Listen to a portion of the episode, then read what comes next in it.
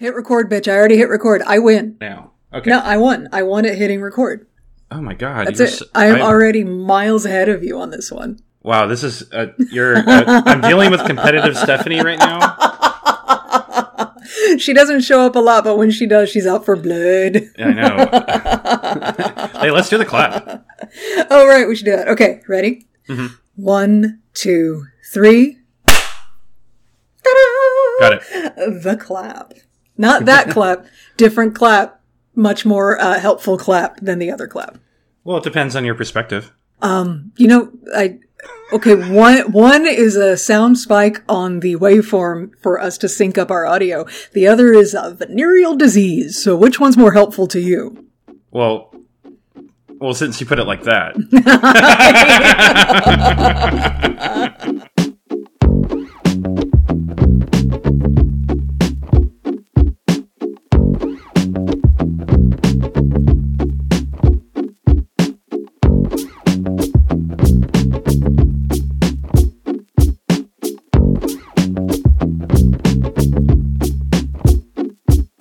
so Stephanie, how was your week? It's been interesting. It's been interesting. Do we want to get into that? Anything do we, happen? want, do we do we do we want to intro the show? What show? Oh, our show. Our show, the one we're on right now, bitch. Well, That okay, show. Are you you are com- you are competitive, Stephanie. Today. Oh my god. No, what it is is I'm caffeinated, Stephanie. That's what's happening here. I Oh, no. had I had a mocha frappuccino, and it tasted like life itself. So Oh no. oh no, no, no, no, no. I'm looking forward to the crash off of this delightful beverage. It'll hit right about the beginning of the um, Life Day cult experience that happens in the Starlit Cave. Yeah. Uh, I, I thought I thought I thought that's where they were got tired of the show that they were on, and they were just going to walk right into the sun, which is kind of where I was at with it at that Yeah. point. Hard empathy on that one. Okay, Yeah. let's intro the show. Fuck, God, Okay, fine, look at fine. look what you did. You actually managed to get me to not intro the show when I wanted to. So good job. Point to you. Yeah, thank you, competitive Yeah. Stephanie. I am the wiener in this situation. Uh, in any situation that includes both of us, you are the wiener always. Yeah, so that, that's sexist. get it, get it. Yeah, No, that's penis, just biology. That's just biology. It's not sexism. It's Oh, biology. whatever, whatever. I don't have one. I don't even have a store bought one.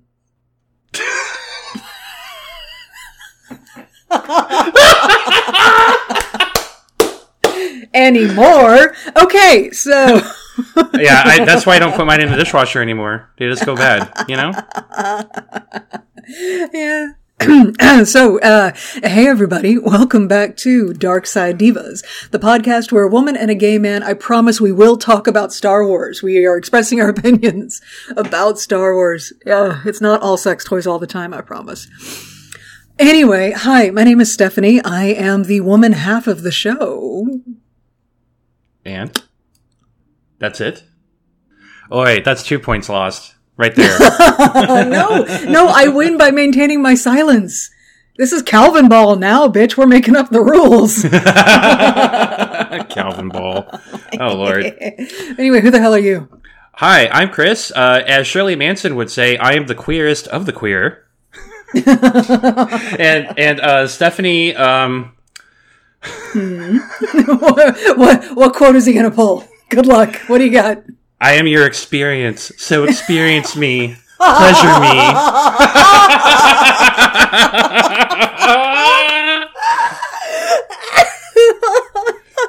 there was there were a lot of options. Uh, Oh my this god, show. this show. Jesus. Okay. I, I almost went with the loin quote. yeah, yeah, that was a good one too. Yeah. Okay, okay.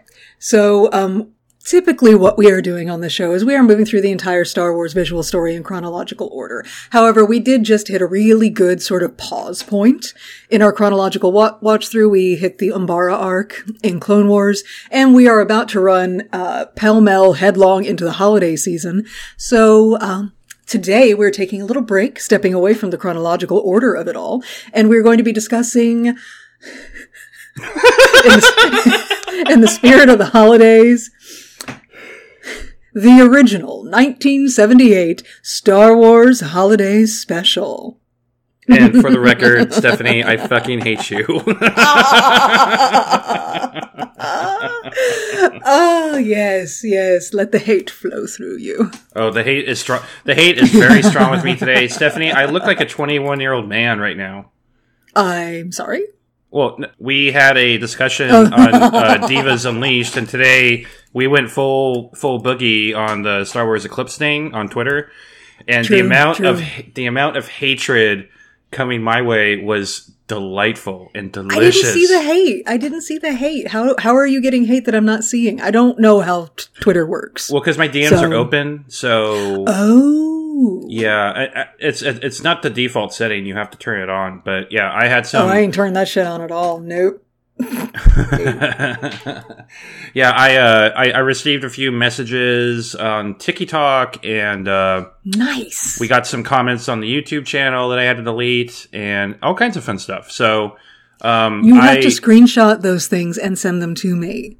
Before no, they were just them. they were just slurs. They were just slurs. Oh, Um, nothing nothing impressive. So I am glowing. I I can actually see bits of hair uh, growing on the top of my head. I'm walking on sunshine. So for uh, I'm for walking the on sunshine. the for the members of our audience who um, perhaps have not watched our Divas Unleashed episode, which uh, what are you doing with your life? Having one. I know. Shut up. Carve out some time away from your family this fine holiday season and go to the YouTube channel and watch uh, our fifth Divas Unleashed. Is it fifth? Fifth episode fifth five. one? Yeah, No way. We haven't done Yeah. that many. it's the Empire Strikes Back of Divas Unleashed.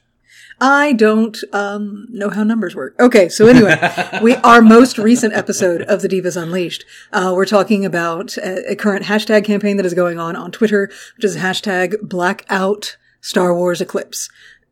in response to the uh, announcement of the Star Wars Eclipse video game, which the trailer was lovely. However, right at the end, uh, they smacked us in the face with the name of the game developer company involved, which is Quantic Dream. And they are, mm, problematic. Yeah, so definitely check out our YouTube show for more information on that. I have been talking about it all day on my Twitter, and uh, I would love to keep talking about it, but uh, we made a horrible choice. So yeah, it, go. We have a really surprisingly for us, like really cohesive and intelligent and insightful conversation about the whole issue, and then we play fuck Mary Kill with politicians in Star Wars. So because we got to stay on brand, but uh, so that's over on the YouTube, uh, and that's sort of been the whole drama that's been going on in the fandom. If you would like to avoid all of that, hey, here we are about to not talk about any of that because we're going to talk about something so much worse. Something that uh, that uh, is infamous in television history and Star Wars history. Oh my god. Uh, a thing that has appar- that had pi- uh, apparently triggered an array of backlash that uh, we have that had not been seen in some time since. So the uh the Star Wars holiday special. Um I don't know if you uh, have heard, probably you have, Christopher, the urban legend about George Lucas's feelings about the Star Wars holiday special.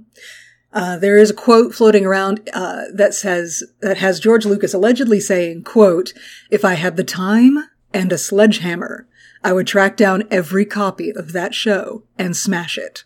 I have read that. Uh, I also love the uh, follow up to that, which uh, came from Carrie Fisher.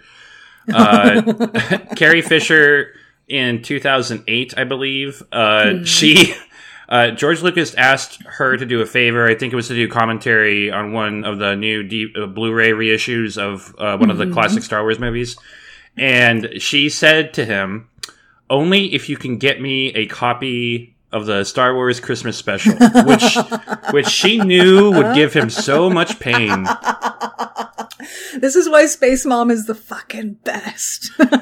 So, in addition to that, Carrie Fisher knew that she had a weapon, and according to her and her daughter and and friends of hers, when when she had cocktail parties at her house and she was done with people being at her house, she would put uh put the Christmas special on, and watch as people would stampede out of the uh, out of the house as if it was on fire. It's so fucking bad. Because here's the thing: George Lucas most likely did not actually say the thing about the sledgehammer, but he is well known, famously hates it, hates the holiday special.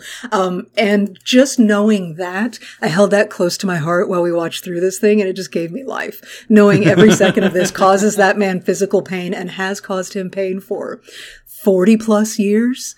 Oh, I love it. Um, and he did do at the time everything in his power to limit its release and to control its dis- distribution after that. But joke's on you, motherfucker. The internet exists. And so now this, this thing is fucking everywhere. Mm-hmm. He did do, I found a quote from him that actually is attributed to him from a 2005 interview. This quote is George Lucas's version of Mariah Carey saying, I don't know her. So check this out. Check this out. It says, quote, the special from 1978 really didn't have much to do with us, you know. I can't remember what network it was on, but it was a thing that they did. We kind of let them do it. It was done by uh, I can't even remember who the group was, but they were variety TV guys. We let them use the characters and stuff, and that probably wasn't the smartest thing to do, but you learn from those experiences. I don't know her. in one of his bi- right in one of his biographies, I believe it was the George Lucas story. Uh, uh, this was the thing that kind of forced him to become a lot more controlling over Mm-hmm. over his product because he he believed that you know no one can understand Star Wars as good as he can. You know, so he became very protective from this point on. That makes sense though, because this shit was traumatic. Yeah.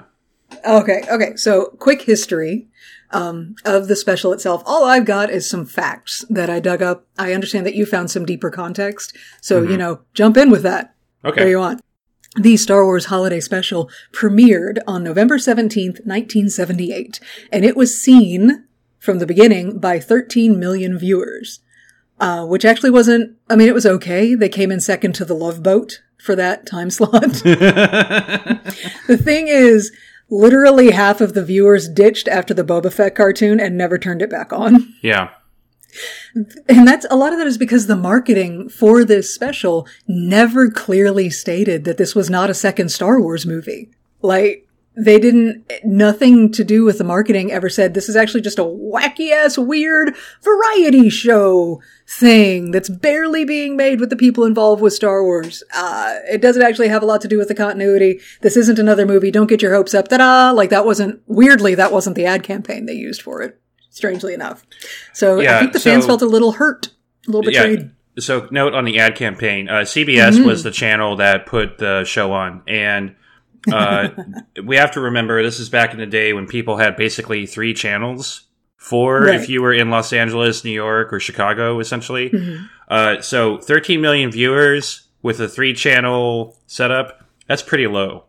Um, the the media campaign was one of the largest uh, television media campaigns in history. CBS went uh, at the time. Uh, it, CBS went all out promoting this thing uh, two months in advance.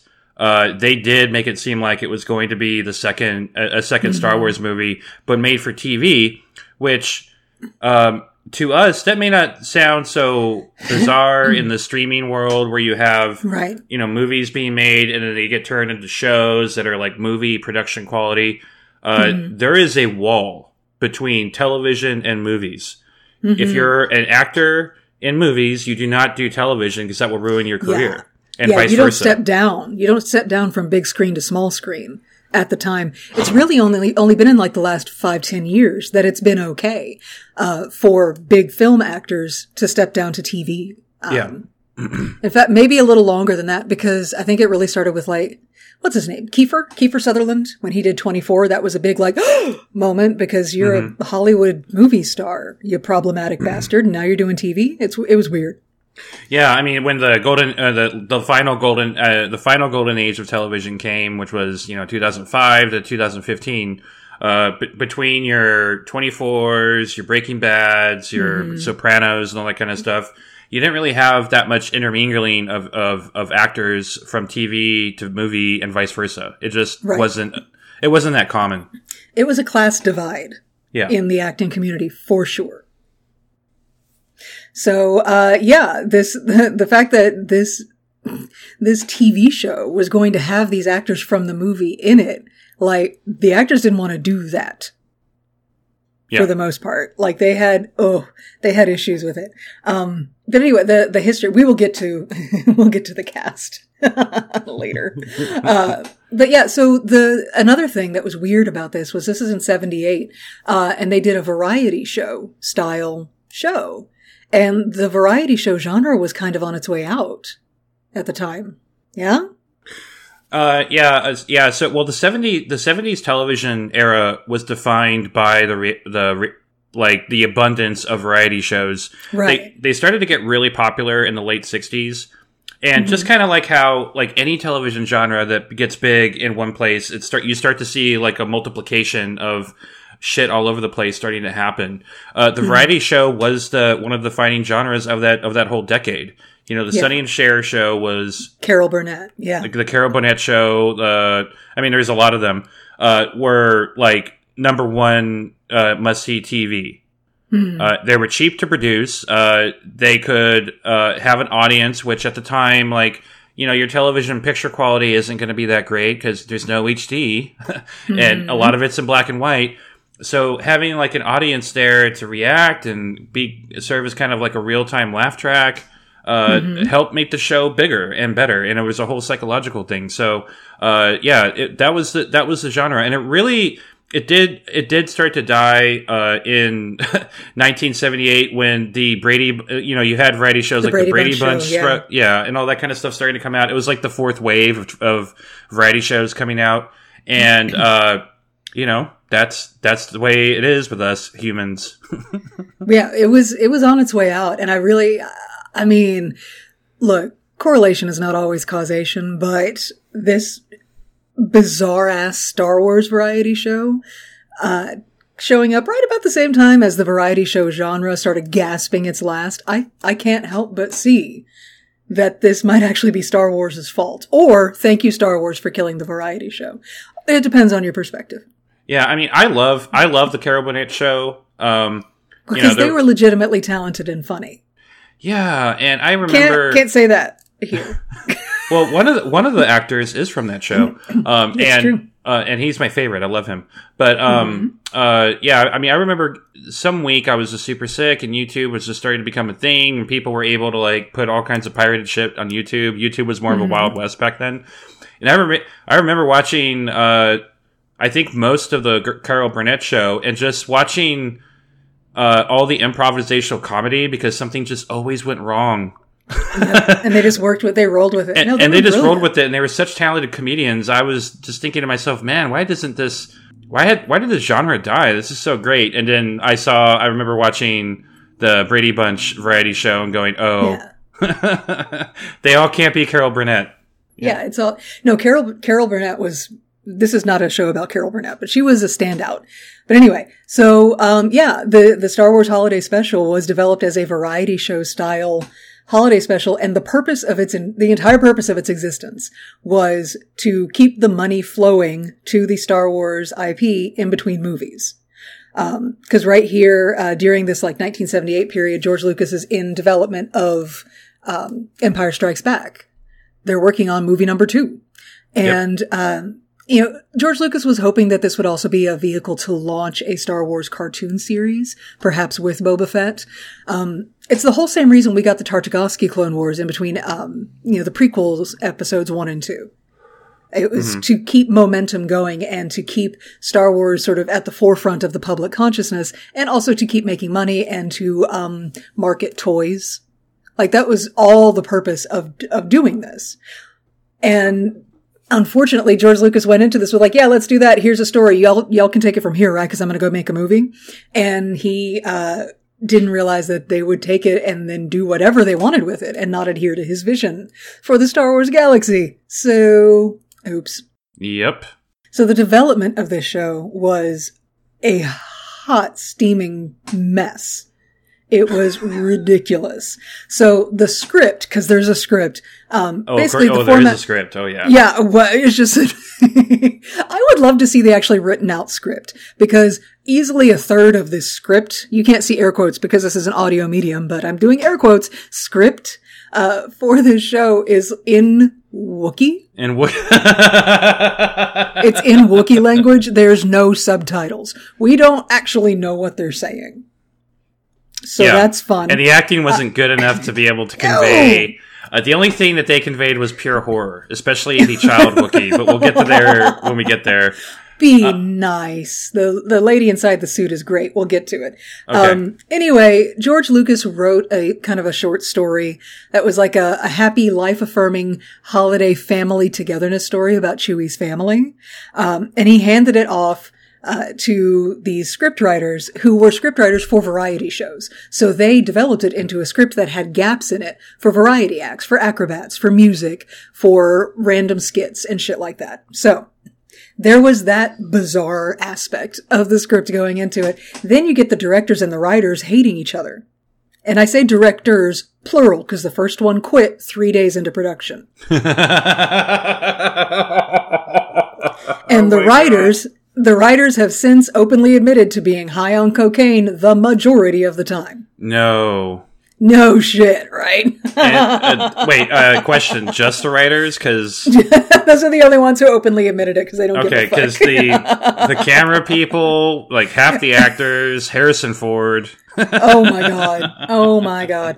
So these writers had worked on the Carol Burnett show. They worked on really kitschy, slapsticky comedy sketches. They had never worked on Star Wars. And I found one particular quote of the writers talking about it where they were like, eh, yeah, we might not have been the best for this because we didn't do sincere comedy. You know, we, we did comedy. We did, you know, pie in the face shit. We didn't do the sincerity. And Star Wars is always very sincere about Star Wars. Yeah, And so that's why the tone of this, this whole thing just felt super bizarre. Um, the budget was really small for a production like this. It was only a million dollars. Well, actually, um, uh, I got some data behind that. A, Oh, a, mil- a million do tell. So a, a million dollars, a million dollars doesn't sound like for a lot, but I think adjusted for inflation, you're talking about fifteen million dollars. Oh, And yeah, yeah. hey, yay, inflation! Um, and for a variety, a one-time variety show, uh, at that time, that was a high budget. That was essentially three x what uh, a normal special variety show would, would cost. But it was still nowhere near a Star Wars budget. Absolutely not. So, because I think A New Hope was made for like 11 million. Mm-hmm. Somewhere in there, which, I mean, adjust that for inflation, multiply it by like 15. But, Oh, since So you the- mentioned since you mentioned the budget of A New Hope, um, mm, yeah, I mean there is another aspect to why this why this uh, special got made. Uh, the Empire Strikes Back pre-production budget was exploding. Uh, no. it, it, it, They it was needed go- the money. it was going to exceed A New Hope easily, and they needed the money. Oh no! So this is this is the pimping out of Star Wars. this is the Yeah. shilling that we because uh, there, uh, I forgot I, I forgot to write down the writer's name, but he's on. He was uh, interviewed by Vox magazine actually a couple years Mm-hmm. ago about this, and he said that you have to remember this was there was just one Star Wars movie, and it was just called Star Wars. There was no A New Hope or anything like that. Mm-hmm. right? Yeah. Star Wars was new, and Star Wars wasn't really. We didn't know. We didn't have any other reference points, so we were able to play with it. There were no sacred cows. We could do whatever we Mm-hmm. wanted because there was no roadmap for Star Wars. Yeah. There was no canon. There was no no enshrined characters. Nothing. Nothing. This was really this was this was fucking early days Wild West bizarreness Yeah. going on. yep. Uh, Jabba the Hutt was still a man in a in a still- fursuit, and Vader wasn't Luke's father yet. Right. You know. And uh, Luke and Leia were not related yet. All none of that canon existed yet. So they were just flying by the seat of their pants going into this, and the only guideline they had was some shit that George Lucas scribbled down on a legal pad in like a one hour meeting, and then he bounced off to go make his movie. And he would Yep. show up every now and then and just sort of stare in horror at what had been wrought, but they were too deep into it to do anything about it. Um, I did find a quote from a member of the production staff that said that when when you know he worked on it, and then when the show aired that lovely evening of Dece- of November seventeenth, uh, he had a big house party at his house. They were going to do a big screening of it. And he had he had a bunch of food catered, and he was like, "Here we go. This is going to be awesome." They turned it on. And then at the first commercial break, he turned off the TV and said, okay, let's eat. And they never turned it back on after that. Wow. I know. And it was his baby. He worked on it and he's like, I don't need to, I don't need to watch that. We're good. Wow. Wow. It's that fucking bad. Yeah. So It's we would really awful. like it if all of you could watch it. but we watched it so you don't have to. So I just I want to share in my suffering right now because I'm in so I much mean- pain. the thing is, like, this whole thing, like, it was cursed from the get go. Like, they're shooting in the summer in LA. Uh, on a on a soundstage on, in Burbank, that's not a not an air conditioned space, right? Nope. So you've got half of the cast is in Wookiee costumes, and so these are enormous, heavy shag carpets that they have to wear. They've got, um, you know, the rest of the cast, like particularly for the cantina scene, are in big head costumes and stuff.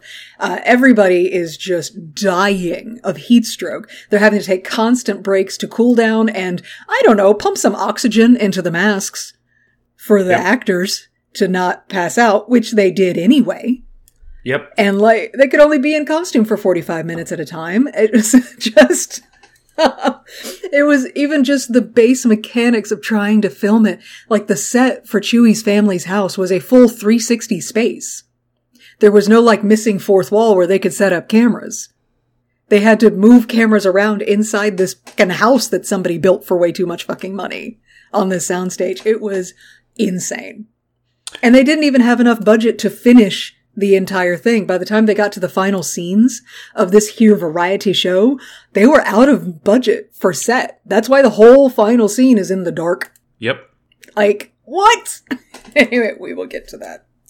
Good lord.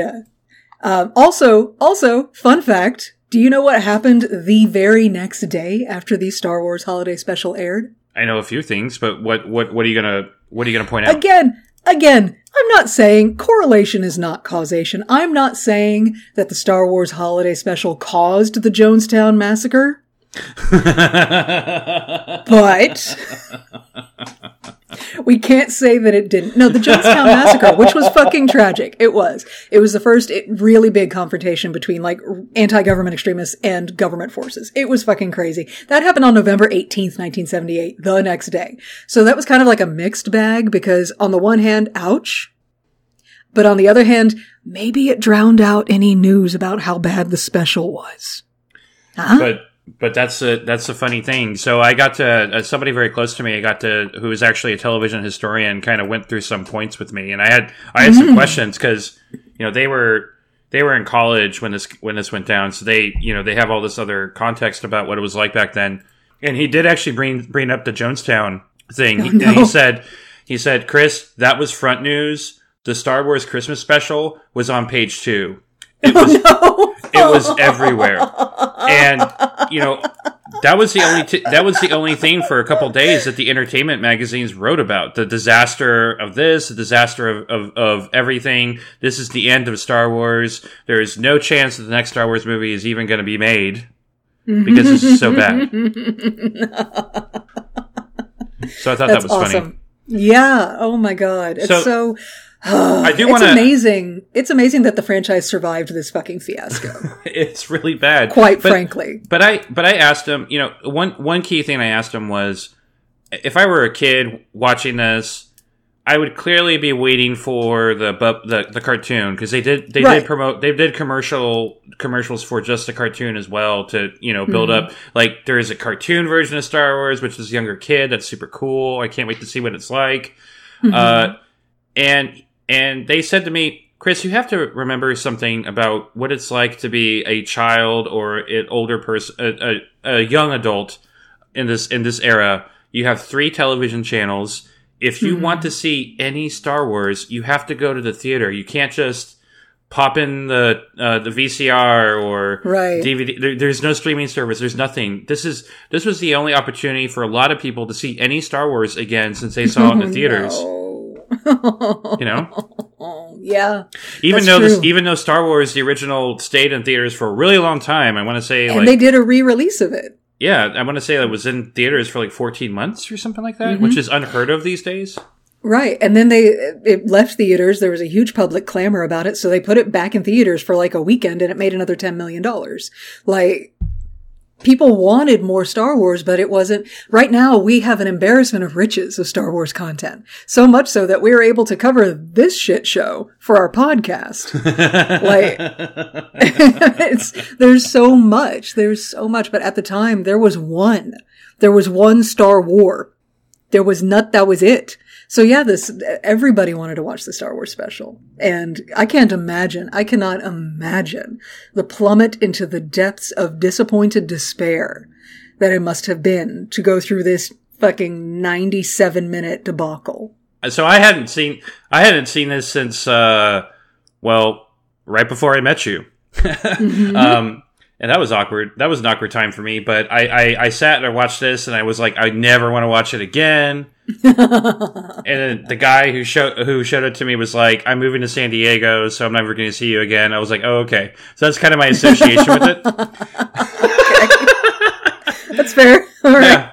And he's moving to San Diego and he's taking this shit show with him. Good. Yeah, good, good, bye, good. good, right. good, bye. Never He's have like- to see either of you ever again. He said, keep in touch. I said, oh no, no, no. No. No, no, no, no, no. I'm no. done. That's not gonna Uh, so yeah, so it it it hurt me Mm-hmm. the first time I saw it, and I, so I can't I can't imagine I just can't imagine uh, being a kid in 1978 and watching this and going oh Right?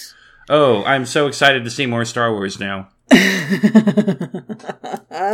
So a quick note about the cast as we go through this. Um, you know, from the from where we sit now, like Mark Hamill, Harrison Ford, Carrie Fisher, Anthony Daniels, Peter Mayhew, James Earl Jones, those are all the the like original series, this the Star Wars movie cast that found themselves in this holiday special. And uh they, you know, where we sit now, they're fucking legendary. Right? Yep. Like they're they're they they are titans of this of the Star Wars and sci-fi and and film. They're they're amazing, but at the time, they all were wet behind the ears, brand new, shiny-eyed baby actors. They had maybe one or two credits each prior to going into this special, and one of those credits was Star Wars. Yep, Like that was it. that was it. Peter Mayhew, Peter Mayhew had never done any kind of acting at all. He got cast as Chewbacca because he was seven feet tall. And he was a lovely person. So lovely, in fact, that he really never had anything but nice things to say about the Star Wars holiday special. yeah, I I know. I I, I saw that too. Very sweet. like, what a nice man. What a full of shit nice man. I, he very, very English. Um, yeah, that's what like, it is. Han Solo still won't, Han Solo. Harrison Ford still won't talk about it. Uh, Carrie Fisher is the only person who ever would speak about it openly, and she shit on it because she was always 100% honest all the time. God bless her. Um, Mark Hamill and Anthony Daniels will still like, you know, they were team players, you know, they, they'll, they'll still say kind of nice things about it. But yeah, at the time, they're going into this production. Uh, they don't really know what they're doing. They just know that they've been like demoted from movie to TV. Yeah, they're doing And- TV, which was uh, I, that's why I made the point about the separation between TV and movie because they're thinking, Yeah. "Holy shit, is this going to ruin my career?" Which thankfully it didn't. Um, exactly. Harrison Ford, in particular, I do want to make a note. There was a a, a, a shtick that Conan O'Brien did to Harrison Ford a few years ago, where he threatened to where Harrison Harrison Fo- now Harrison Ford is usually high when he's on these shows. He Is is he? Okay. Heather. He is the biggest stoner in the fucking world. Oh, God bless. I know. I mean, that's kind of the that's kind of the joke with Harrison Ford, and that's why I love him. He's a grumpy old guy now who's high all the mm-hmm. time, and he knows how to crash planes safely into golf courses. That's what he Yeah. does. Yeah, That's, that's good. And he forgets his his co-stars' names in Yeah. real time. Sitting Good. next to Ryan Gosling doesn't know his name. yeah. Fuck it. Because wh- why would like he care? I mean, he's Because fucking why? Harrison Ford. Because he's Harrison Yeah. Ford. Yeah. Fuck it. That, I, if I could get to that level, I'm doing the same shit. Yeah, like, I don't even know your name. I, Fuck it. I don't have dementia. I just don't care. You know. So, um, but uh, but uh, there was a thing where like uh, Conan O'Brien is threatening Harrison Ford. Like we got a clip, and Harrison Ford g- jumps out of his chair and grabs him by the cuff, and Conan O'Brien's like laughing it off, like this is all part of a spiel.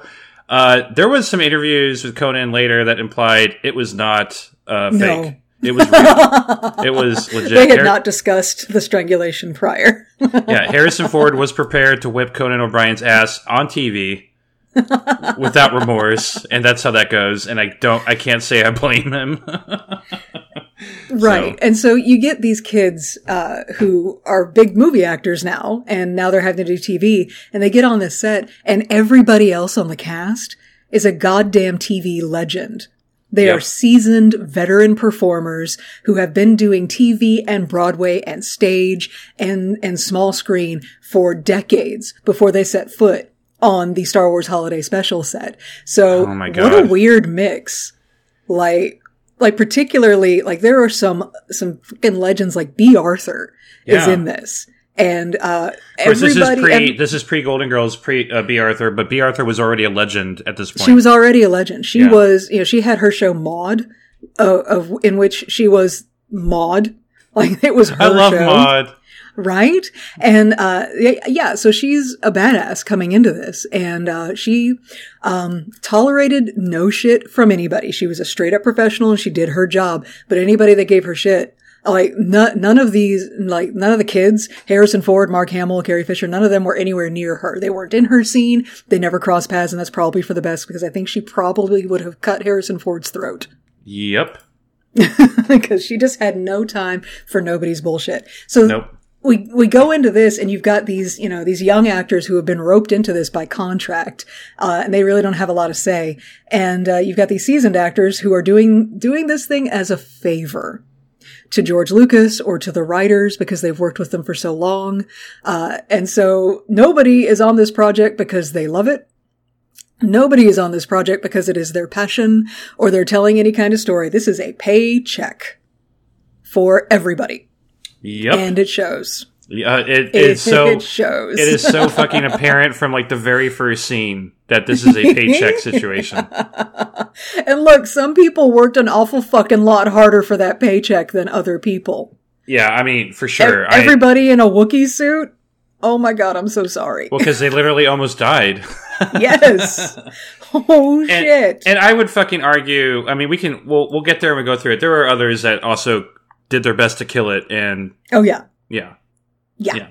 Okay. So are we ready, having uh, like uh, given as much context for this insanity as we can? Are we ready to go through the events of the Star Wars Holiday Special? let's do it. Oh, okay, okay. Question, Qu- real quick. Oh. All right, before we do it, is this canon? because I, I, despite how horrible and evil this is, I want it to be canon. Life Day is canon. yeah, Life Day is canon. The the holiday of Life Day is, as far as I understand, is canon. Now, are the events of this particular misbegotten Life Day so early on in the conflict between uh, the Empire and the Rebellion? Are these canon? Don't know. Uh, and I don't care. I really don't care.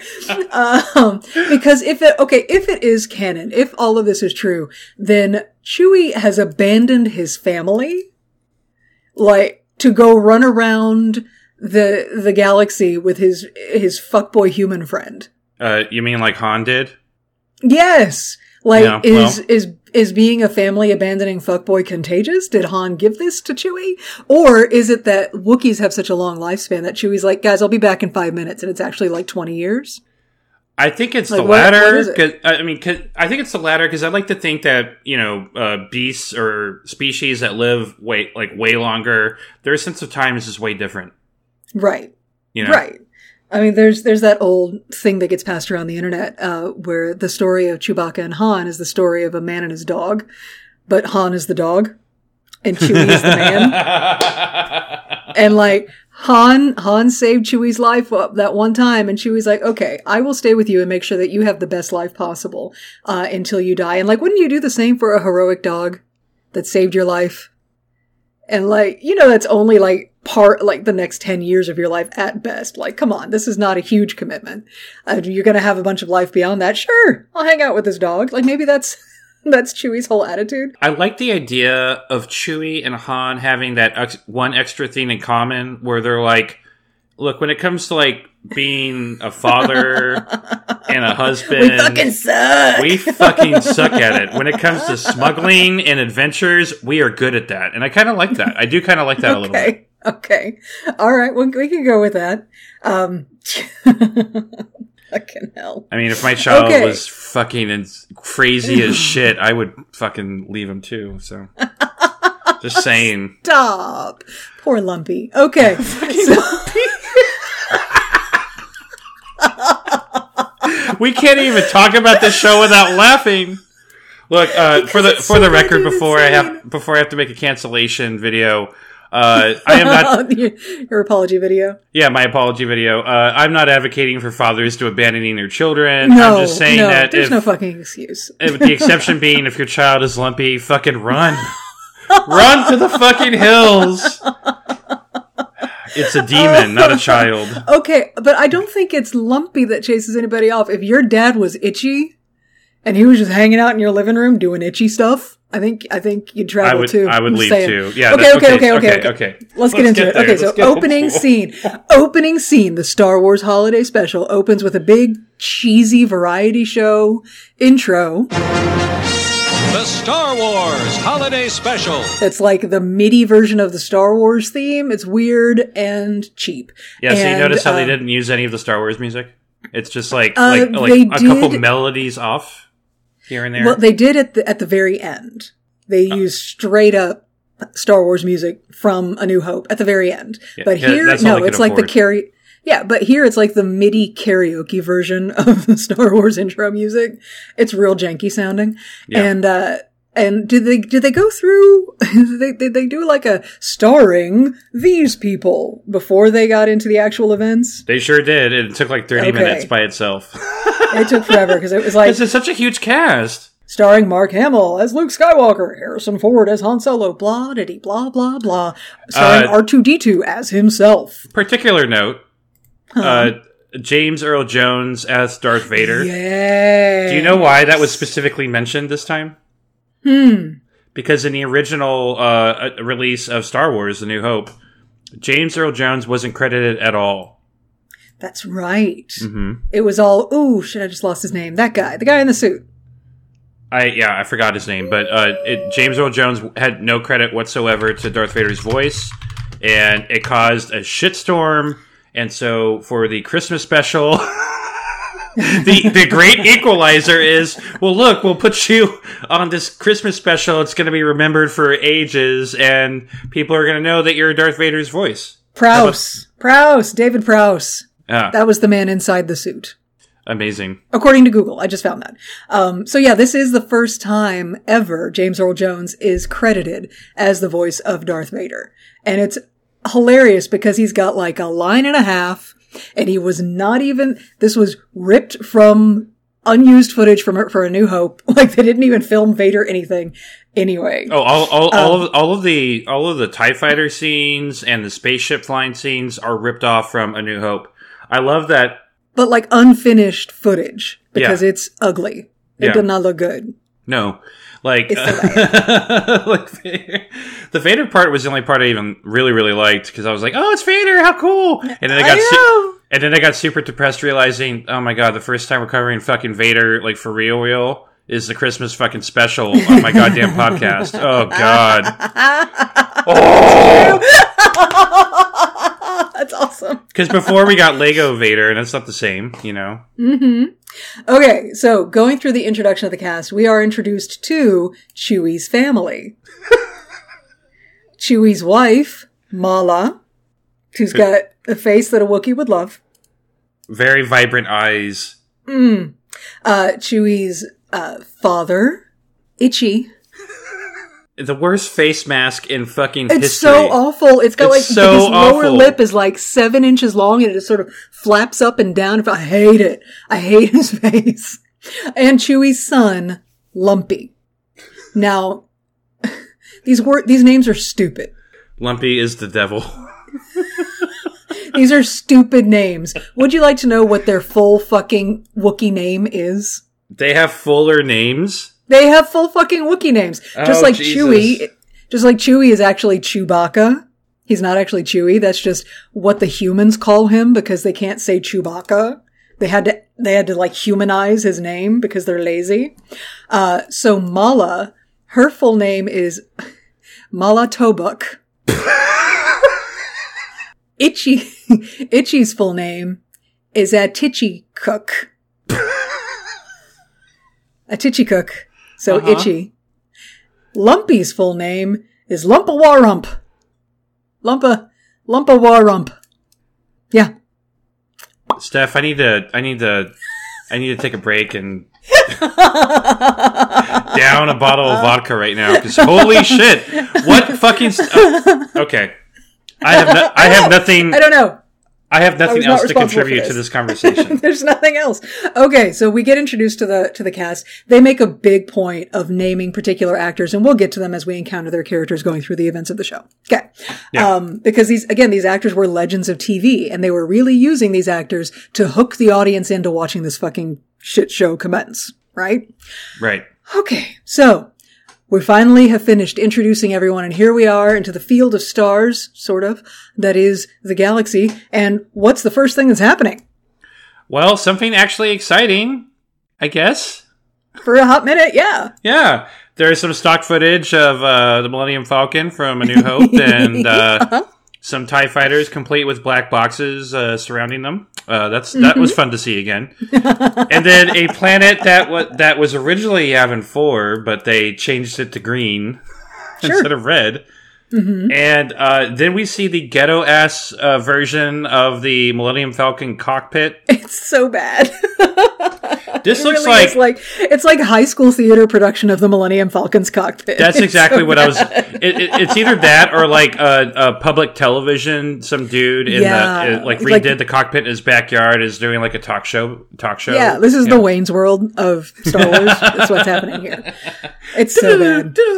So they are So they wh- are on the run. They're being chased by Tie Fighters. Oh no! yeah. So uh, uh, if we're gonna take this story seriously for just a moment, Han is trying to get Chewie home for Life Day, which he has been Right. doing for some time. That's the spirit. You'll be celebrating Life Day before you know it. And apparently, now being heroes of the rebellion, that means that the entire empire is coming for their asses, and so Yes. they're having a difficult time uh, getting to Kashyyyk.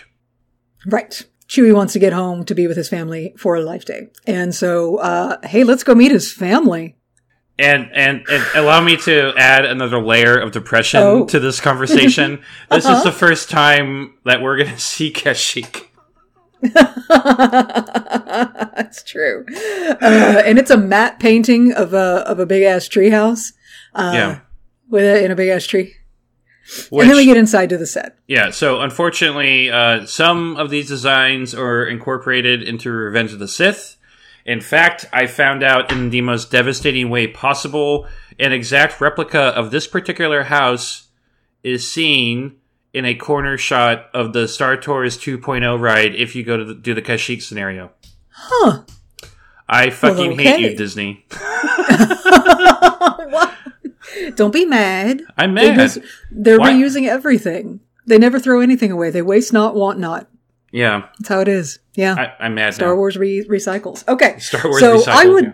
I would love to tell you anything about what happens during this opening fucking sitcom scene with the family, with Malla and and Lumpy and Itchy, uh, hanging out in their Oh, house. Oh, you didn't figure it out? So it is seriously, uh, it was like eight minutes and 37 seconds of straight Wookiees growling at each other and miming shit through enormous costumes. And nothing is getting through. Like I got a vague thumbnail sketch of family hanging out. The only thing that was really cool about the scene was uh, Itchy is sitting there uh, whittling wooden X-wings, and I want one. I want I want one of these hand carved wooden X-wings. It looks fucking amazing. But all the fucking dialogue is in Shyriiwook. Yep. It is in the Wookiee language. And like, okay, you can still kind of understand what's going on. It ain't exactly fucking Shakespeare, but still. I So- mean, So Lumpy's Lumpy's voice literally grates at my soul. It is something I would only hear in my nightmares. And so every time that fucking kid is talking, I'm cringing and crying and I just can't take it. It's bad. It's bad. You can mm-hmm. thank Ben Burtt for that shit. We cannot blame the actress inside the suit. I am She not didn't make those noises. Look, I'm not going to blame any of the actors or actresses. My the responsibility goes totally. I mean, quite frankly, goes to George Lucas for letting for letting his IP be used this way. For allowing this shit. God. Damn you, George Lucas. But and he re- knows, and the- it will haunt him all of his days, and I, I- love it. Which that's fine with me because this was an abomination. But like the, the responsibility is the CBS and the production people behind the show. oh yeah. No, ev- this is everybody's fault. Yeah, This, a monster like this doesn't shamble out into the village and start stomping on houses unless everybody did something wrong. Mm-hmm. Okay. Anyway, so let's talk about the cast that is playing uh, Chewie's family real Okay. quick. Okay? Okay. So inside the lumpy suit, that is that is an actress by the name of Patty Maloney. Um, she is still alive and well, as far as I know. She's retired. Um, but Patty Maloney is three foot eleven and she worked in, as a vaudeville style actress on screen and voice acting uh, for many many years before she ever set foot on this fucking set in this fucking costume uh, her credits include she was on the brady bunch variety show she was in buck rogers in the 25th century um, she was in the smurfs the tv show uh, Ice Pirates in the 1991 Addams Family movie. She is Lois Adams. she's she's the the three foot eleven Addams. Yes. I love her. Yeah, she, her life is actually pretty fucking amazing. She was a world traveler and a hell of a performer. That's And- awesome. And they wrapped her in 900 pounds of fur and made her scamper around on this set. And she's doing the most she can. Like, she's, she's trying, but good God. Uh, Chewie's dad is played uh, Itchy. Itchy, the horrifying Itchy, uh, is played by a gentleman by the name of Paul Gale, who is also still alive and well. His main credits include shows like the Bay City Royal- Rollers, excuse me, Bay City Rollers, and a movie called Sigmund and the Sea Monsters. So Yeah, he was okay. in the Bay. So he was in the Bay City, Rollers. Is that what you're saying? Yeah, the variety show. Yeah. Right. Oh, the variety show version. Okay. Mm-hmm, Okay. Because it's also a band. So, No, no, the Bay Yeah. City Rollers variety show. He was in that. He was a regular performer. which was a significant show, by the way. It really was. Yeah. Yeah. Uh, it was before our time, but it was, I can recognize the significance. My Yes. mother would be clutching her pearls at me for not knowing about all of these things. Uh, and lastly, we have Malla, Chewie's lovely wife, uh, played by an actor by the name of Mickey Morton, who did pass away in 1993. Mickey was six foot seven and a quarter inches tall. So you can see maybe, maybe why he got this role. Yeah. because he needed to be tall enough. Uh, he is also, fun fact, the first actor to appear in both Star Wars and Star Trek. Oh, interesting. Yeah.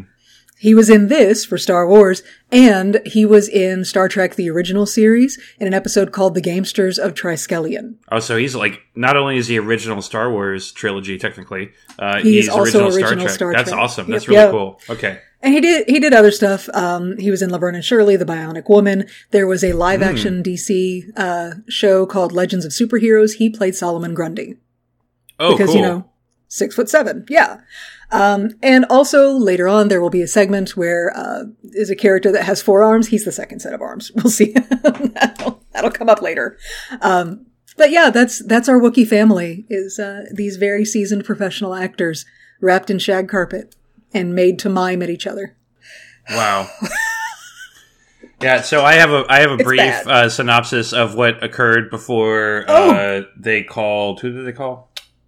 Uh, first person they call uh, well they tried to do a find my phone on the falcon they can't so they facetime luke Okay, yeah. Okay, so uh, uh, there is a demon child. Demon child. Oh my god, I'm reading right off my notes. By the way, Stephanie.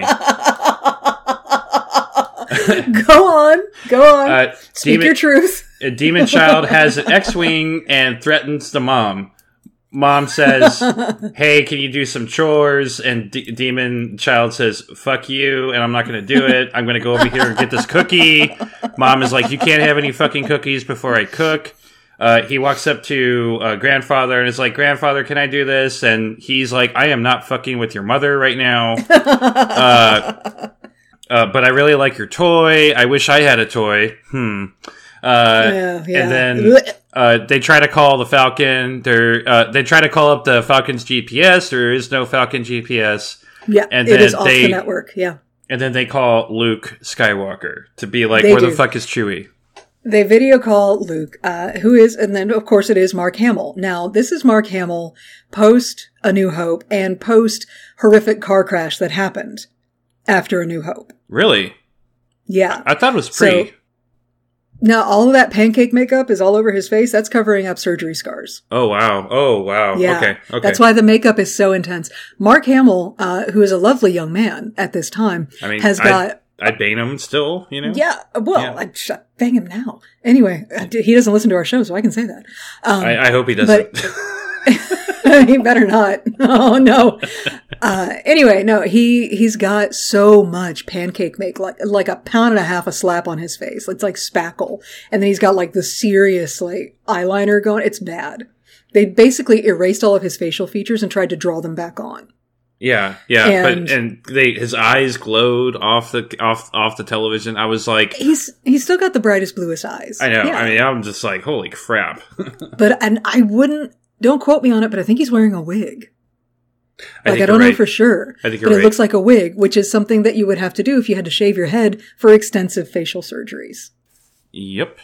Oh, uh, uh, a note with this. Uh, I made a note. So Harrison Ford was clearly uh, on cocaine when he was doing his thing, and he couldn't give No, two shits he was about. on he was on downers. That man was barely awake. I mean, he There was, was no on, he- cocaine. He, was on something. Uh, Mark He Hamill was had asleep. Mark Hamill had the full dilated eye, blue eye glow. yeah. mhm. So that's where that's and where we're at. Carrie, Carrie Fisher was floating through it on a cloud of happy quaaludes. Oh my god! Yes, yes. So, so Malla calls Luke and is like, um, growl, growl, have you seen my husband? And Luke's like, well, they left. If they haven't shown up there, they're running late, but it's okay.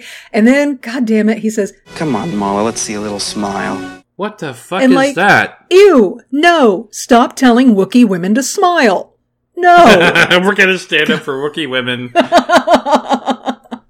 but it was like, there's a lot of that though, because it's like, you know, it's the 70s and it's, There- it's sexist as There's fuck. a lot of white savior uh, aspects to this, which we'll talk about Oh, later. yeah. Oh yeah. Yeah. Oh yeah. Like Yeah. Malla's a big girl. There's no way she couldn't have started ripping arms off and beating people to death with them at any point, but okay. And and and in an actual Star Wars story, if you call Luke Skywalker and you're like, "Hey, you know how you set Han Solo off somewhere? Well, he hasn't come here yet."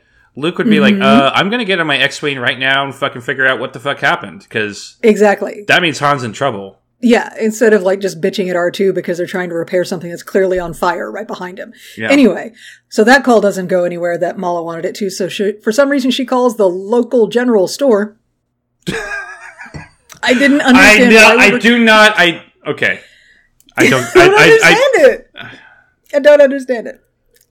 But the reason that she's calling this trading post, this local general store, is because now we're transitioning into this skit with this guy. right. who is the the local trading post guy. His name is Saun Dann. Uh, would you like to know about the guy playing Saun Dann? Please tell me. Saun Dann is played by the legendary Art Carney. Art Carney uh, was born in 1918. He passed away in 2003. Um, he had a very rich career in radio shows all through the 30s and 40s. Uh, and, but he is best known for his portrayal of the character Ed Norton. Not that Ed Norton. Nope. A, a different Ed Norton. Uh, not Fight Club. Not American History X. Different Ed Norton. This is prior to all of that. But there was still punching. There was. But he was Ed Norton in the 1955 show The Honeymooners. Which I loved as a kid. I loved it. They had. I mean, uh, if you're had, raised by the TV, there it is, you know? I mean, uh, Honeymooners was on, I think, Nick at Nite. Yeah, Like, absolutely. That's where I saw it. Even even as a kid, I I was a terrible sleeper. Uh, I'm a natural insomniac, And so, like, I I would wake up, and I remember 1 a.m. was honeymooners time, so I'd just turn around. I had a TV right next to my bed, turn it on, just watch it, and that's that. Honeymooners was actually what I remember is one of my earliest memories. Yeah, it's like right after Mr. Ed. Yeah. I love Mr. in that Ed. time slot. I know.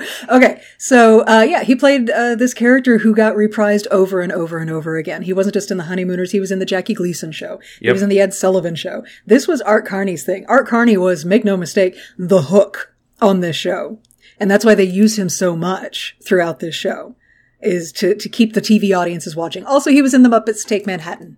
So Yep. Yep. I love him. Okay. he's he's actually one of the best things about the show, and that's because he's a goddamn professional. Yeah. he's I gonna mean, do his job. yeah. He's just he just doesn't. You can only do so much with what you're working with.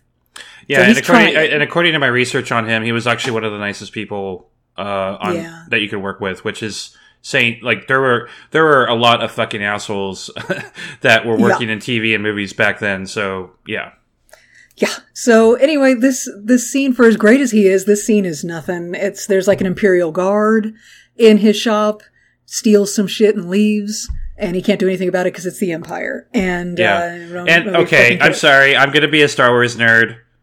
Why is there a uh, Imperial officer as part of the Death Star munition? Okay. You know, Yeah, the, he's he's got the big fucking the, the, black helmet. fucking hat. Yeah. He's got the big goddamn like Darth helmet helmet on. The one that I was pretty sure was just for Death Star gunnery officers. Yep. I guess And this for guy. some reason, Well, well, the story, the, my canon backstory is he was on a shuttle on his way to get, you know, go to the Death Star, and they go out of hyperspace, and it's like, oh, there's no Death Star. Well, fuck. guess I'll go walk around on the Wookiee forest. I'm gonna go to for a Kashyyyk because there's that fucking gift shop over there. Yeah, right. I'm gonna leave there with a nose hair trimmer or whatever the fuck that was. I, mean, I don't know what's happening. Anyway, uh, so we it, the the guy uh, Saun Dann lets Malla know he doesn't know where the fuck Han and Chewie are either. Then we cut to the Vader footage. We have Darth Vader. He's walking down the hallway. Dun dun dun dun dun dun dun dun. That guy. Yep. And it is. It could not more obviously be movie footage. oh, because the quality is the- totally different. Every the set's totally different. The act, yeah, like everything's different. the leap, the quantum leap of quality from what we were just watching in the holiday special to this scene with Vader is ridiculoso. Uh, but yeah, no, it's Vader. He's walking down the hall and he's like, I want the rebels located and identified, if it means searching every household in the system. and that's it.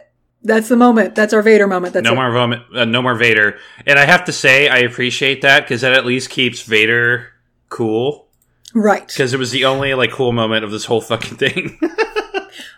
My next note in going through this is 20 minutes in, we are still in all Wookiee dialogue scenes. Uh, Correct. Yeah. So we're back at the at the Chewbacca house, and uh, Malla has to cook Life Day dinner, and she's going to follow a recipe Oh from the Galactic Food Network. Yep. Because they, of course, the HoloNet has Food Network. Like the HoloNet probably has like twenty Food Networks, right?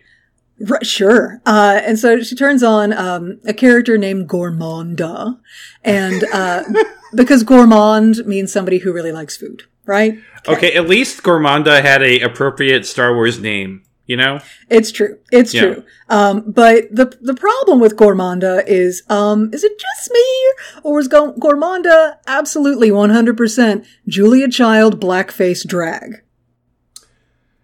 so No, No, bitch. We can't. No, Okay, so- had, that was blackface drag. Tell me Okay. it wasn't. okay. So give some context, y'all. Uh, blackface is horrible and offensive. Yes. Period. Yes, it is And- wrongo. It is so wrong.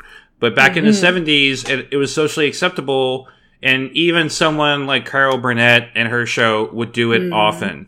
Now, since then, Carol Burnett and basically everybody, every all of her cast, including the actor who's portraying this this character, Mm-hmm. have denounced it and said it was wrong and wish they didn't do it. So let's keep that in mind. Right. Yeah. Yeah. Like nobody is no nobody involved in this production is looking back on Gormanda and thinking, God, that was a good decision. No. it's bad. Even, Um, it's- even it's though I stand Gormanda. So Gormanda is played by an actor by the name of Harvey Korman, uh, who, as you said, he worked on the Carol, Burn- Carol Burnett show. Uh, he's a comedian. He's an actor. He was in the Flintstones. He was the Great Yeah. Gazoo. Yep. Yep. In Blazing Saddles, he was Hedley Lamarr. Not Hetty, it's Hedley. Hedley Lamarr. The hell are you worried about? This is 1874. You'll be able to sue her. I love him. I know he's amazing. I, I He- love him so he- much. He's so fun. He was in Mama's Family. He was in The Love Boat. He had his own variety show. It was called The Harvey Korman Show. Yep. I mean, this guy's fucking great. And he has a few characters on the show. And he's another one of those actors who's just doing the best he can with what he's got. And so, Well, he he was. I mean, his his name was used. Uh, so this came back comes back from the my TV history expert. Uh, yeah, yeah, yeah. he his his name brand meant something. He was that he Mm-hmm. was. There was a reason why he got a show after Carol Burnett was done with her uh talent or her her talent show or whatever it's called. So Mm-hmm. Right. like he was all over television. He was beloved. He was adored. He was one of the funniest people on TV at the point, and he Mm-hmm. still is. Like if you go back and watch his shit on the Carol Burnett show, it's still fucking funny as shit. And so uh, I love him. I was so happy to see him. Except the blackface stuff. The blackface stuff is terrible, but the character itself was fucking hilarious, and I actually did laugh watching this. Right. He's actually doing, like, this is one of the few bright spots. Um, but I had a really hard time paying attention to it because, so, uh, Gormanda has these big gloves on, right? Right. And with these big, like, fucking clearly fabric gloves, she's handling what is obviously a large cut of raw meat. Like, that's the prop. It The is bantha, raw meat. The bantha, yeah. Yeah, it's a it's a bantha loin. It's Yeah. this whole recipe is about it's gonna cook it in a pot and gonna okay.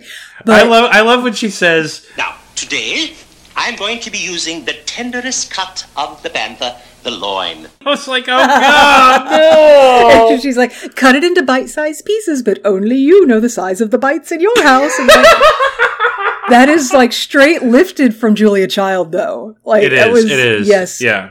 well done there. But okay, so Malla is following along this recipe at home. Okay.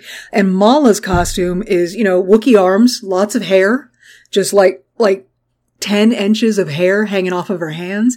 But she is also handling a large piece of raw meat. Yeah. Like it is obvious that's not fake raw meat. That's real goddamn raw meat. hmm Getting all in the fur on that costume. And you know nobody's washing the damn thing in between takes. Nope. Or in between. oh my God. I just, I couldn't hear the rest of the skit over my horror at just this contamination, the, the fucking salmonella costume that Malla is waving around. And then she goes around hugging people with those arms later. I just, Yep. I can't. Yep. Yep. I yep. cannot. Yep. Yep. Yep. uh, uh, on top of that, Malla's a terrible cook. Apparently. Yeah, she's awful. Yeah. She's well, just okay, like. but she so's just. Gormanda. Yeah, and, and I, I love how like halfway through the cooking demonstration, Gormanda has a third arm and then a fourth arm suddenly spring Yeah, she out. sprouts two more arms. yeah. Uh, both of which are, of course, um, those are Mickey Morton, also Malla. So Malla's in this scene twice. so job, are- Malla. so are we saying that she is the uh, uh, D. Bradley Baker of the show? She's the D. Bradley Baker of arms yeah. Okay. in this show. Yeah. Okay. Uh, I like it. And also, Four, Four Arms, is this an early Pong Krell? Is this Pong Krell's long lost bastard sister?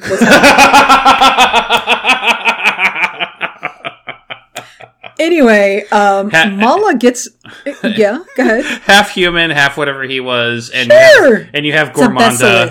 Uh, basilisk. Yeah, so she's Gormanda is, and she becomes the greatest chef, uh, act, uh, celebrity chef in the Yeah. Imperial era. So that's canon. Absolutely. Yeah. There you go. Okay. Fucking Anyway, so Malla loses uh, loses the the thread of this recipe and gives up like halfway through and just turns off the TV, uh, which is no way to get your fucking life day dinner done, ma'am. Nope. Well, she's No. gonna DoorDash it at this point. Oh well, yeah, she would have to. Anyway, uh, but fuck that whole scene. We're gonna cut back to the space battle. Yeah. So apparently Han Solo accidentally hyperspace into the middle of more Imperials yeah, I mean, why not? because Um, the galaxy is fucking small. Well, yes, and because he's fucking asleep. You hear the way he's delivering these lines. He's like, "No, Chewie, I'm gonna get you home." This is one life they won't soon forget. Wait, I lost control of the remote cannons. No, he doesn't give a fuck. Oh, Harrison Ford does not give a fuck at this point. He doesn't. I found uh, quotes from people who were involved in the production who were like, "Yeah, he was just there to say his lines and leave. Yeah. That's it." well, he he just sa- like, "How he- long is this gonna sensed take?" the bullshit it's going to be. Oh yeah. Oh Yeah. yeah. I love it. Uh, there's a wonderful moment later. We'll get to it. Anyway, um, so that's it. You know, they're still fighting TIE fighters. They're still stuck off in space. Back on the planet, in Malla's house, um, you know, Malla changed the channel away from the, uh, cooking show and their, their, uh, broadcast gets interrupted by an Imperial announcement. This the Imperial announcements are one of the worst parts of the show. It's so goddamn awful. So Uh, the yeah, the Imperial officer shows up on screen, and it's like glamour shot meets ecstasy, right? so dumb. Uh, and he's there to announce that uh, due to local rebel activity, aka Han Solo and Chewbacca are up in space right now, they have declared martial law on the planet of Kazook. it's Kazook. Do you know why he's calling it Kazook? Why are they? Uh, I'm so scared to know. No, they just hadn't named it Kashyyyk yet. This was from early days. Again, the canon didn't exist. This planet was not called Kashyyyk yet. It was still called Kazook. And that is immortalized in this one line in the Star Wars holiday. So special. you, you're telling me that Kazook was the name of the Wookiee planet according to George Lucas? At the time, yes. He probably heard it in this special and went, oh, that's fucking stupid. I need to change that. I I, I officially retire from this podcast. Fucking What? Kazook? No! Fucking Kazook? Kazook. Are you fucking said it. kidding me? Fucking Kazook. Oh, I'll drop the I'll drop the audio clip right here, and you can hear him say it's Kazook. Due to suspected rebel activity on the Kazook planet, I'm devastated right now. I'm sorry. I'm not sorry. I didn't do this You're to you. sorry. It was it happened forty You some are odd you years ago. Stephanie, okay, you are doing this What? to me right now. this That's is fair. you. That's fair. No, you're Yeah. right. You're right. You're right. You're right. My Star Tours episodes aren't going to be that painful. There's more episodes. Oh, there's one more at least. Yeah. Okay, it's gonna be great. All right, so there's a knock at the door, and it's it's Saun Dann from the shop. He's there with presents, presents that he like hands off one to Lumpy. He makes Malla kiss him to get her gift. That was terrible. And How about a kiss on the lips? I would have loved What? for if Chewie to have been there at that moment so I could see Chewie rip that dude's arms off. I would have loved for Malla to rip his arms off right Or then. they could She's take a goddamn They, Wookiee. they could take each arm and just you know do Yeah, a like a wishbone. Then, then they could yeah then they could beat beat him with his own arms while he's bleeding to death. Yeah. It'll be it'll be great. Yeah. So, So, I was I was done with this character at this point. so Saun Dann is like, "Hey, Itchy, let me give you a little gift here on the sly. It's uh, yeah, it's a little uh, yeah, a little." Like lots of hinting here going on that he's giving him porn. It's porn. It's, fucking it's a VR machine for porn. Yes, That's it is a it is. porn VR machine, which oddly enough is set up in the middle of this living room. That's where Grandpa's porn VR machine is. Just right there. No wonder Lumpy runs off upstairs to his room to play with his new toy. So he doesn't want to, want to be in the room with this. Um, and it is. I found.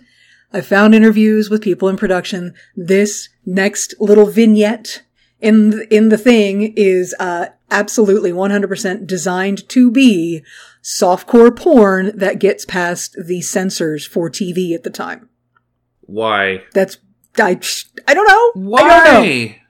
But we thought here I was thinking that High Republic was the first time that we get like sex, sexy times in the Star War. Little sexy times. Nope.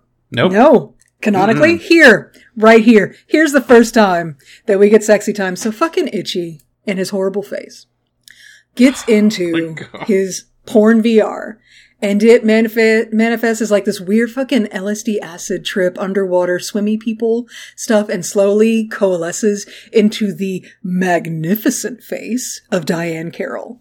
Yep. So, uh, side note: at this point, the uh, I don't know, 200 milligrams of THC that I consumed via a gummy kicked in. no! as well as Oh, as, as well honey. as uh, several shots of whiskey and a beer. And this Mm. and this uh, this part still fucked th- still wasn't good. No. So this this vision that appears, her name is Mermeia, the holographic wow. Mm-hmm. That's her name. Mm-hmm. Mm-hmm. Mermeia, holographic wow. Anyway, she is played by Diahann Carroll. A fucking legend. She's a goddamn legend. She passed away tragically in 2019. Diahann Carroll, quick rundown because there's too much to cover in in its fullness. She had an amazing career. She's a Tony Award winning actor, model, phenomenal singer. Um, there were not a lot of roles for black women on Broadway at the time. She conquered all of them. Literally all of them. Yeah. Literally all of them. She worked with Dorothy Dandridge in multiple films, uh, TV variety shows with Carol Burnett, Judy Garland, Dean Martin, Sammy Davis Jr., and she kept working in TV and movies until 2013. And her scene here, yeah, I already said this is 100% supposed to be porn. Okay. So her whole thing is that she's like, you create me. I'm reading like your mind and your thoughts. Tell me what you want, what you really, really want. Oh, oh, we are excited, aren't we? She's so incandescent. She's so lovely, but it's still wrong and weird, and I don't like it. Yeah, I mean it, the the the song itself was giving me some like Nancy Sinatra realness, but But there's a moment where she's like, she's, you know, gathering, essentially gathering data from Itchy's subconscious to create her persona in this VR for to seduce him into the porn. Okay. And so she says, I'll tell you a secret. I find you adorable. And then Itchy hits that on repeat. I find you adorable. I find you adorable. I Oh. find Ah, in the living room, Itchy. I'm just saying, Wookiees don't have good boundaries. I, apparently not. Apparently, it's totally acceptable to uh, go ahead and masturbate in the family room, which whatever. Yep. That's And- where- well, it's life. It's life day. It's life day. It's life day. this is a life day tradition. You don't know. That's what was missing in the Lego uh, holiday special was You're- the you're right. uh, the, The grand masturbation masturbation in the session at the end of the Falcon. That's great. Oh, that was a cutscene. Anyway, um, she sings. She sings a beautiful, lovely, sultry LSD fever dream of a torch song. Um, and it's, it's Sharing it with you this minute. no. Just like that, I'm not cutting it. I'm leaving that in. That right there. Oh yeah, that was beautiful, Christopher. Thank you. so we finally are free of that scene. We are rescued by C3PO. Thank God. For some reason, he is calling Malla on behalf of Princess Leia. And Leia Well, uh, is uh, so hold on, because Ka- Oh, Leia is not Leia is not doing her own fucking phone calls. All right. Okay, okay, that's fair. She's Yeah. a princess. That's why you have a protocol droid. Okay, okay, I get it. But Leia's so fucking rude to Malla in this phone call. I, I don't want to type the channels. So could you do me a favor and send either Chewbacca or Han Solo to the screen, please? Yeah, she's like, yeah. Can you step aside? Is Han there with Chewie? Because I'll talk to them, like- not you. She's like, never mind that I have a protocol droid right here that can translate every word you say. I don't, I don't fucking have time for that. Will you get somebody who speaks basic on the line, please? I can't speak to you in your nor- in your native language. I don't have time for your Wookieess. Like, it's so rude. like, it is some straight up dismissive white lady shit. yeah, and she still is and she still has the bun hair, which is which Yeah. tells you how little we know about Star Wars. Like they they didn't even try changing it at this point. They kept the exact same hair she had uh, Mm-hmm. before and during the the Battle of Yavin. So Well, yeah, and the you know all of the humans like Han and and Luke as well are wearing costumes from the movie because Yeah. we need to make sure that they're as recognizable as possible. That's what that's about.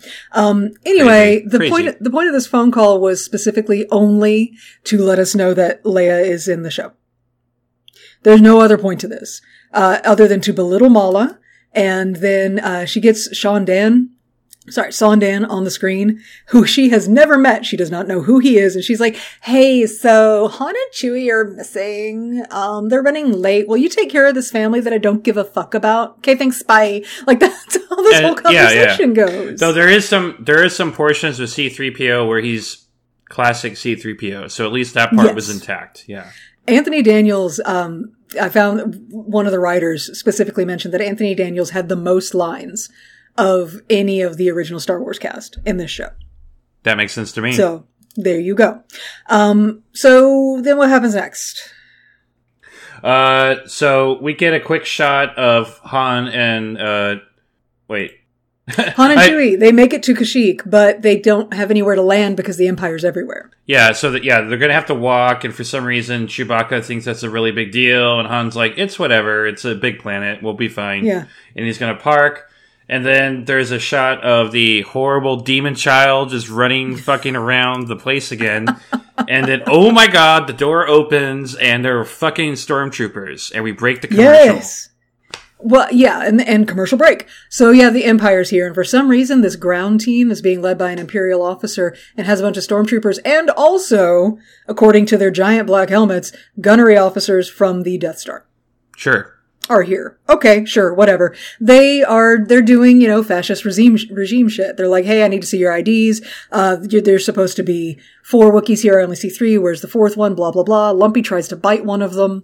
Um, Yep. uh, Saun Dann, it distracts one of the, the Imperials from terrorizing this poor family. Well, he who, well not only that, but he kind of steps in and takes over the whole scene, and he's like, Yes. yeah, fuck these Wookiees pieces of trash. I'll talk to you guys."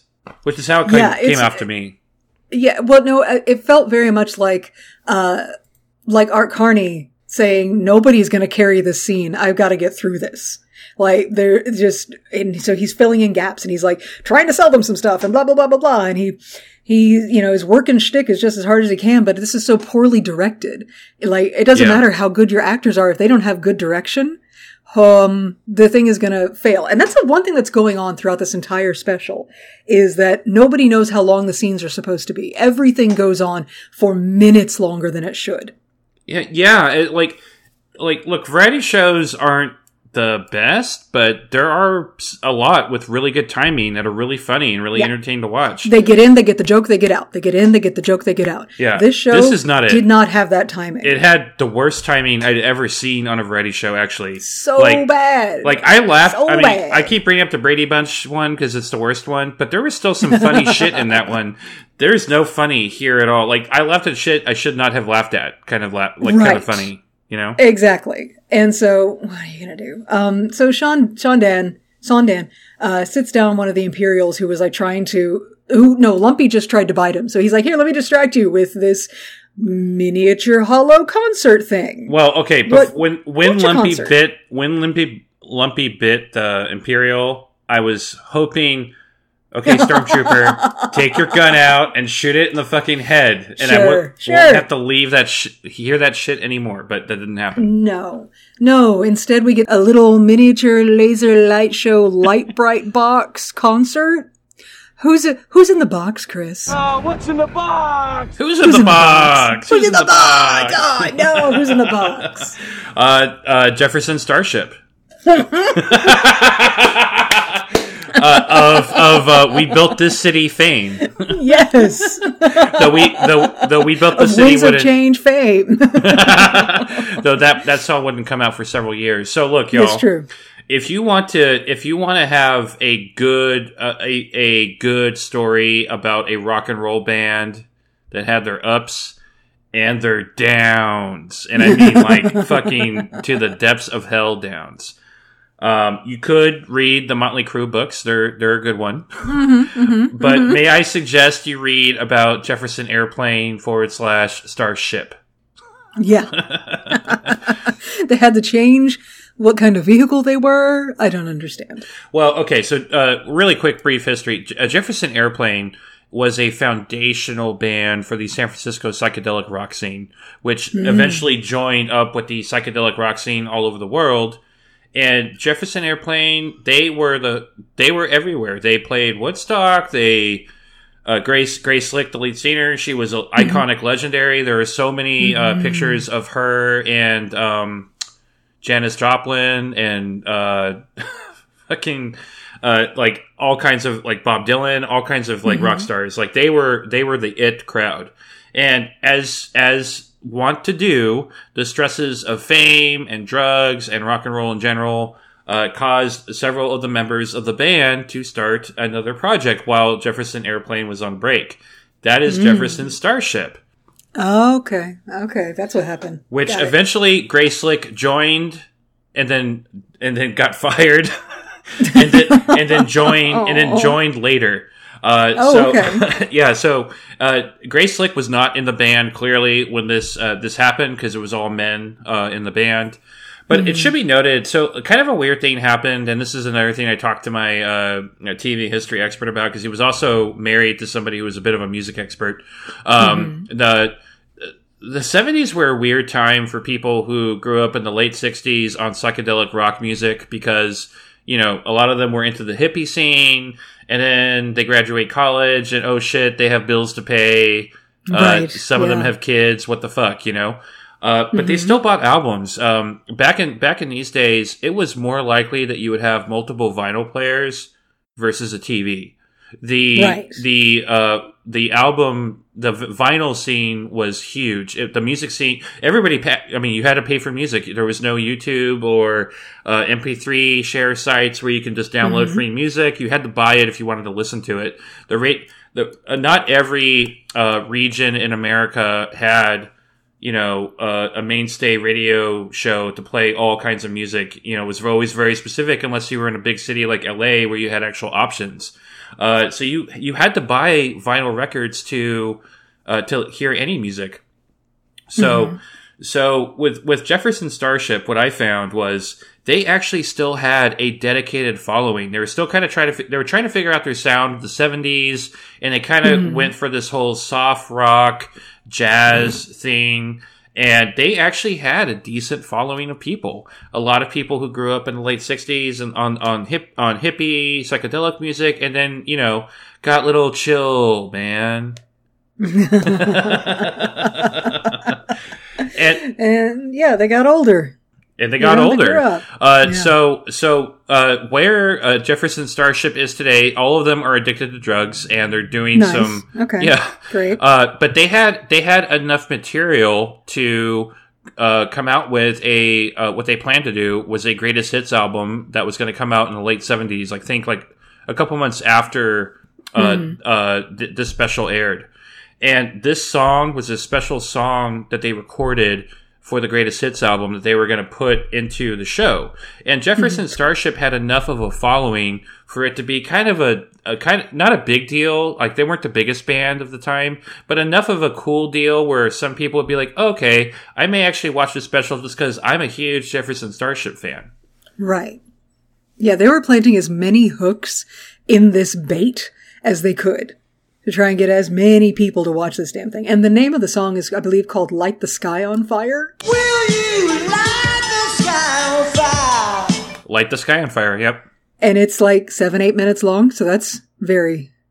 but that was that was normal back then. I mean, Yeah. Mm-hmm. that uh, band. You know, I remember uh, I was when I was researching this, I was reading about a uh, a show uh, on the BBC uh, where Pink Floyd. Pink Floyd came on and they wanted to debut a new song. It was 12 minutes long. It never made it to any of the albums. Yeah, but I mean, like this is this, this they're from the area. They they have their roots in the era of like In-A-Gadda-Da-Vida, okay? Yeah, which yeah. has a ten minute drum solo in the middle of the song. So like it was just a different. There was a different attention span and a different pace to music at the time. Like they were telling stories, you know. Anyway, so Jefferson Starship, huh? yeah. So they they have. I mean, this is the variety show. You're going to have a band come on and do a musical number. If it, if this was the Ed Sullivan show, it would have been the Beatles. You know, like it's that's how this is. So um, that shit's finally fucking over, and I'm not a Jefferson yeah, Starship uh, fan. uh, one of the members, I think, I think he was the bassist. I'm not quite sure, but a guy named Jude Gold uh, said that uh, none of the band members had any memory of taping this. they don't remember being shoved inside of a little black box and stared at by a giant imperial officer. That didn't happen. They don't have a memory of that? Weird. I would remember that. That's just me. anyway, so concert over. We are done with that skit. We are back into the scene. The stormtroopers are her shoving guns in people's faces. The Imperials are harassing Chew- Chewbacca's family. They ransack Lumpy's room for some reason. Well, Um, it's a demon child, so why not? Yeah. Uh, the Imperial officer is super creepy. Like, I fully expected any second for him to, like, let Malla know that he would call off the troops if she would just, like, bone him Yeah, a little bit. Yeah. Like, that was the vibe. yeah. Like, I'm not wrong, right? That was the vibe. That was the vibe. That was it. Was Okay. rapey. It was super rapey. Yeah. So, to the, to the extent that he actually was like, hey, will you distract your demon son? Let's distract the child and get him out of my face. Uh, uh, which again felt like so that you and I can go bone in the corner. Like that was what that felt like. Yeah. And so that was weird. But okay, so we're going to distract the kid and we finally, finally get to the Boba Fett cartoon. Because that's how we're distracting the child. Is this the part where the imperial officer says after they fucked up his room, "Oh, you should go clean your room now." No, that was later. Okay, that was later. Okay, this. But That- yeah. that's my favorite. That was my favorite. My second favorite part. it, it doesn't matter when it happens though, because it's not like the continuity of this event matters. I mean, really? yeah. Just, I don't. Okay, so, uh, we go, we jump into the Boba Fett cartoon. The title splash page that goes up is, because this is an in-universe cartoon, it says the story of the faithful Wookiee in Aurebesh. Which is cool. So this leads me to believe that Luke Skywalker and Boba Fett are cartoon characters canonically in the Star Wars universe. What? What? Ah, What?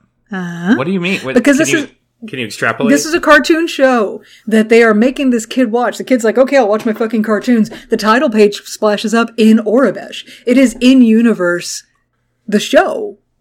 Like, that's a TV show that he's watching. It is a Star Wars universe TV show. And the title screen says, in Aurebesh, the story of the faithful Wookiee. And this cartoon has Chewbacca, Han Solo, Luke Skywalker, C-3PO, R2-D2, and it introduces the character of Boba Fett. And they are all cartoon characters in this cartoon that exists within this universe that this kid is watching. so, are you suggesting that the the rebellion has created propaganda animated shows Uh-huh. and distributed them through the galaxy? I mean, I'm not suggesting that. The show is suggesting that. The Star Wars Holiday Special is suggesting that. It's right there in front of us, man. Open your eyes. Wake up, sheeple. no, I don't fucking think that that's actual canon, but I'm gonna enjoy the thought. Yeah, so, so in between talking to Bothans, Mon Mothma is like, "Hey, we need to get some cartoon shows started need so we can start some- to we need- popularize our rebels a little bit." we need to radicalize the demon children. That's what we need. It was a, it was a small local network thing. Anyway, Jesus. um, I honestly didn't really follow the plot of the cartoon very well. Uh, I was too busy being really weirded out by the animation. I fucking hate the animation. Because even really- the even the even the characters in the animation, especially like the horrible Han Solo animation, they look like they're Mm-hmm. on fucking drugs. Yeah, especially Han Solo. His eyes are closed. His jaw, his, like- his jaw is like disconnected from his face, but it's, It's like so floating underneath it. It looks Like, terrible. Who did the animators just meet Harrison Ford and hate him? What happened here? I don't know. why is that character why does he look like that so the animators they cbs wanted to use the animation studio that they had at the time which was hanna-barbera. Like yogi bear the jetsons that animation studio. And george lucas was like no i've emerged and shown up to the production for this one moment and i'm going to veto that idea. I want you to use this independent animation studio. It's the same studio that made heavy metal. Yeah, Remember it, that loo- it movie? looked like it. it's the Which, same by animation the way, I like. Right, but it's different when it's heavy metal because the way that animation works is great for boobs, Yeah, which is what heavy metal is 90% cartoon boobs. But here, no, we're, we're crashing a spaceship. We're crashing the Millennium Falcon into like a jello mold ocean. Is that? Because the, the that's correct. viscosity of this body of water was a little disturbing. It was like jello. And, uh, and so, uh, Boba Fett shows up. He introduces himself. Maybe I can help you. I am Boba Fett. because there's some kind of sleeping sickness or something that's loose on the ship. I don't understand it. He's like, I know where we can find a cure for this. Boba Fett in this in this cartoon is voiced by an actor by the name of David Franks. Mm-hmm. David Franks has done tons of voice work, most notably to you and I. Uh, in the 90s X-Men cartoon, he was Sabretooth. uh-huh. And in the never-ending story, he was the Gmork.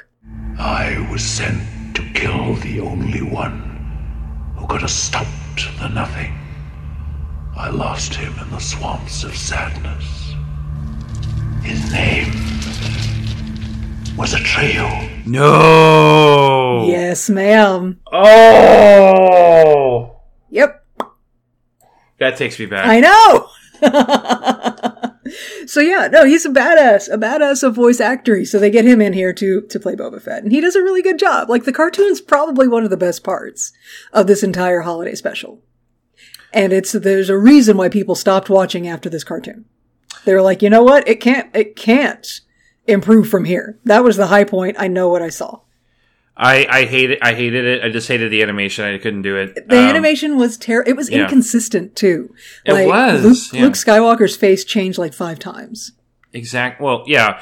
And the thing is, the company that did the animation for this, they did a, they've done way better than this. So I had, Yeah, I. I have to assume they, you know, working with a a television company, like how much time do you get to animate?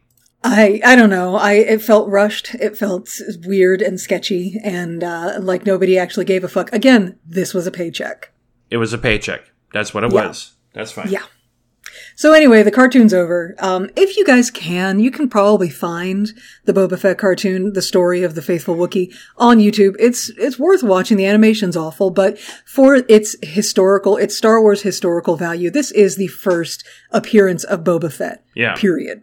Yeah, and we So- will. Uh, th- though you'll have problems with some of the canonical stuff. Like for example, there's a part where Boba Fett, uh, while helping Luke uh, and and Chewie, he you know DMs Vader, Yeah, he calls Vader. and he's like, "Ooh, Vader! Guess who? I have the rebels." Ooh. And Vader's like, "Oh yes, you're my right hand man." And no, he's not. He's a fucking bounty hunter. Yeah. Vader has no So, right hand yeah. man. But the, the main canon impact is prior to this cartoon, Boba Fett's whole look was solid white. Because that was the prototype of the Boba Fett armor was a solid white set of, of clothes and armor. The color scheme of Boba Fett's armor comes from this cartoon. All right. Where he's got kind of like the beige under, undersuit and then the green breastplate. All of that comes from this cartoon. So can we just talk look, about? Uh, so can we just uh, can we make like the viewers of the show and stop talking about the show right after the cartoon, and and, and we can start talking about every individual Book of Boba Fett trailer. No, bitch. We're in this for the long haul. All we right. don't understand. Right. Okay, the cartoon's over. Well, I do over. want to talk We're- about my my other favorite parts. So Yeah, yeah, We gotta get. We have to get to Bea Arthur at least. Okay, I know, right? so the we the cartoon is over. Uh, Lumpy returns back to his current reality, which is unfortunate because the Imperials are trashing his room some more. They're ripping apart his toys. They rip the head off of a bantha plushie that I want. I want it. I want Lumpy's toys. I want his wooden X-wing, and now I want this bantha plushie. It's kind of There fucked a- up. He has a bantha fleshy, and there's bantha loin sitting out down downstairs in Yeah. the kitchen. Yeah. Uh, when my kids were little, they had little toy like cows and ducks and, and chickens and stuff, and we eat that. So, That's kind of disturbing, though, isn't it? not if you don't think about it too hard. Fuck you. Anyway, so that is when the Imperial's like, ah, go clean your room. And sad Lumpy goes up and cleans his room. The Imperial's, the Imperial's very proud of himself for this because, I because hate Lumpy he's so much. evil. And then, yeah, Lumpy's awful. But then we get, my God, this is the longest, most interminable fucking scene in this entire long and interminable fucking special. Lumpy opens up the gift that he got earlier from Saun Dann, and it's an Amorphian thing. Mm-hmm. I don't know what that means, but it is, it, it comes with a video instruction manual for its, for setting it up. And the video, okay. So the, the video instruction manual, that is, oh God, where is it? That's Harvey Korman. Yeah. He is playing the, uh, the you know what I just realized though? I'm sorry to I'm sorry to slam the bake the brakes on Good. this. This is like you said, like the order of the show doesn't even fucking matter. You know, we completely didn't talk about the circus at the very at, at the earlier part of the show. There was a circus at the beginning. We move on. that's all. That's all you want to say about it. I just, it was a little. It was a little acrobat show. It was like on on it was their, terrible. It was, um, it was it was the shittiest thing I've ever like seen in my life. a little hollow acrobat show. It's, yeah. Anyway, we move on. Okay, we move on. So back here, I'm sure there's talented people in real life. Yeah. seriously, it just went on for so long, and I still don't understand the point of it. It was just Harvey Korman doing his best to like pretend be like an android thing. It was awful, It, and it was literally, the most awkward part of the show. It was literally like ten minutes. It lasted forever. so long. Anyway, all of that gets interrupted by another live broadcast from the Empirical Forces, and this is my favorite The part. empirical forces, not the imperial. No. Yeah, well, Imperial, sorry. It's my autocorrect on my notes turned it into Empirical. Anyway. so, uh, it, they, they're like, here, okay. I'm going to read this because this line killed me. Maybe I was just starved for entertainment and it wouldn't have been funny in any other context, but I think this might actually be fucking hilarious.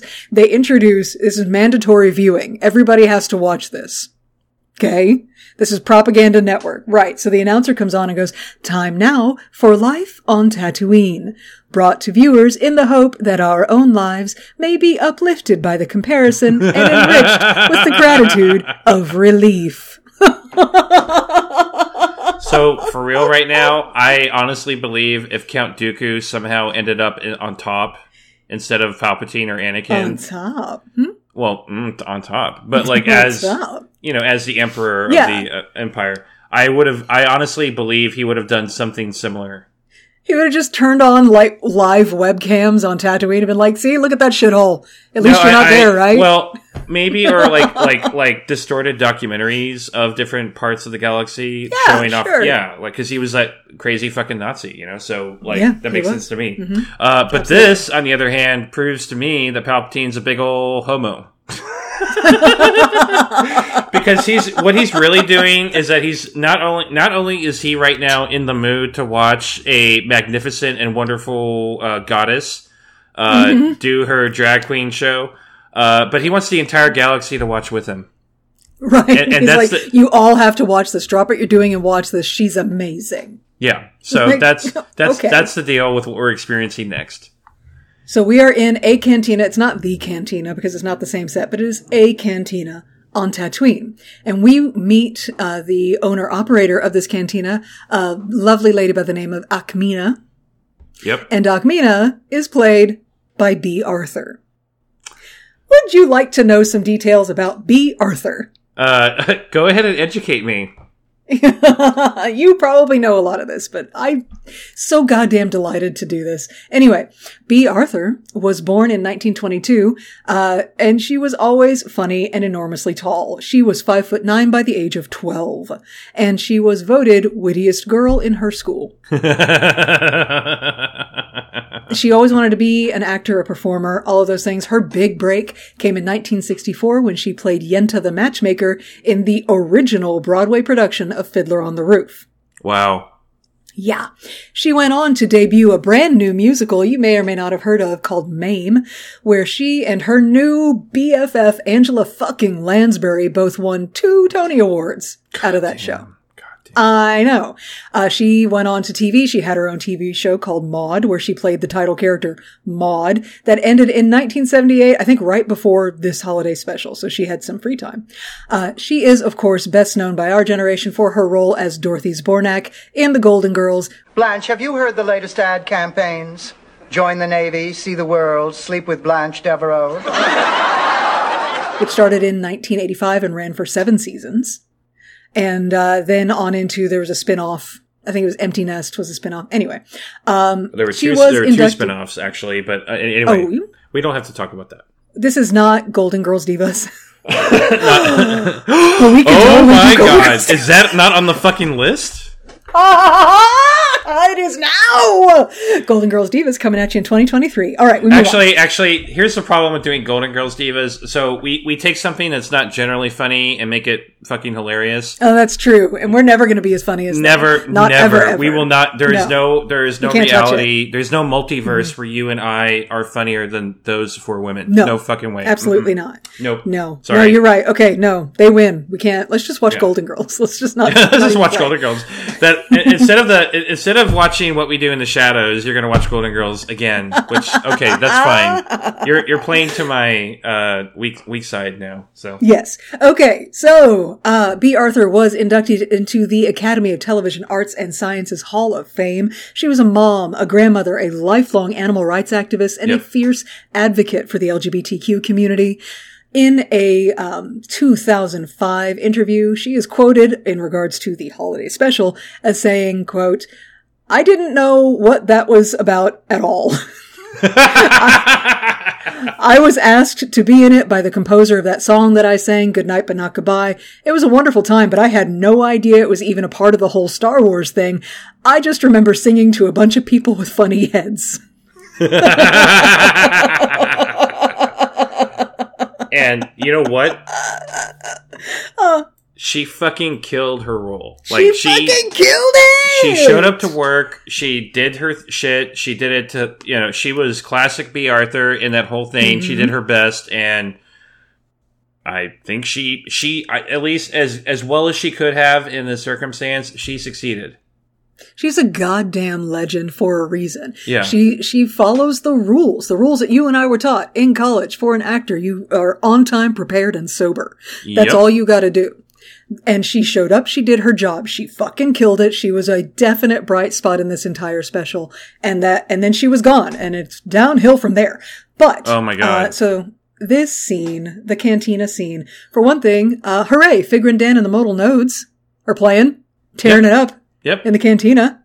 Uh, and some guy with a with a crater on top of his head. It, there's an orifice on the top of his head, Stephanie. Yeah. Yeah. Okay. Yeah. His name is Krelman. He is in love with Ackmena. Uh, and she serves him a drink and he pours it into the, Into the his top, head. top of his into head. the top of his head. Yeah. top top of his head. Uh, Krelman is also played by Harvey Korman.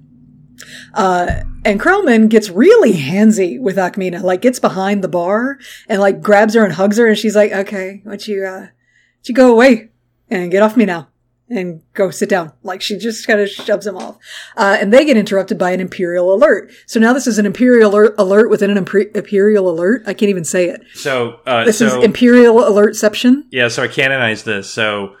Oh, Uh, If we're assuming this is a live, uh, a live shot, like this is all happening in real time, Mm-hmm. Palpatine's like, "I'm gonna make this more interesting," and and you know, call, make, makes a phone call, gets an Imperial admiral to do some shit, and boom, and boom, they make an announcement that uh, that dear, due to rebel activity, there is now a curfew on Tatooine, and everybody needs to go home. Now, you and I know that uh, more uh, more in line with Star Wars uh, canon. There is no fucking way Palpatine would pull this shit on Jabba the Hutt.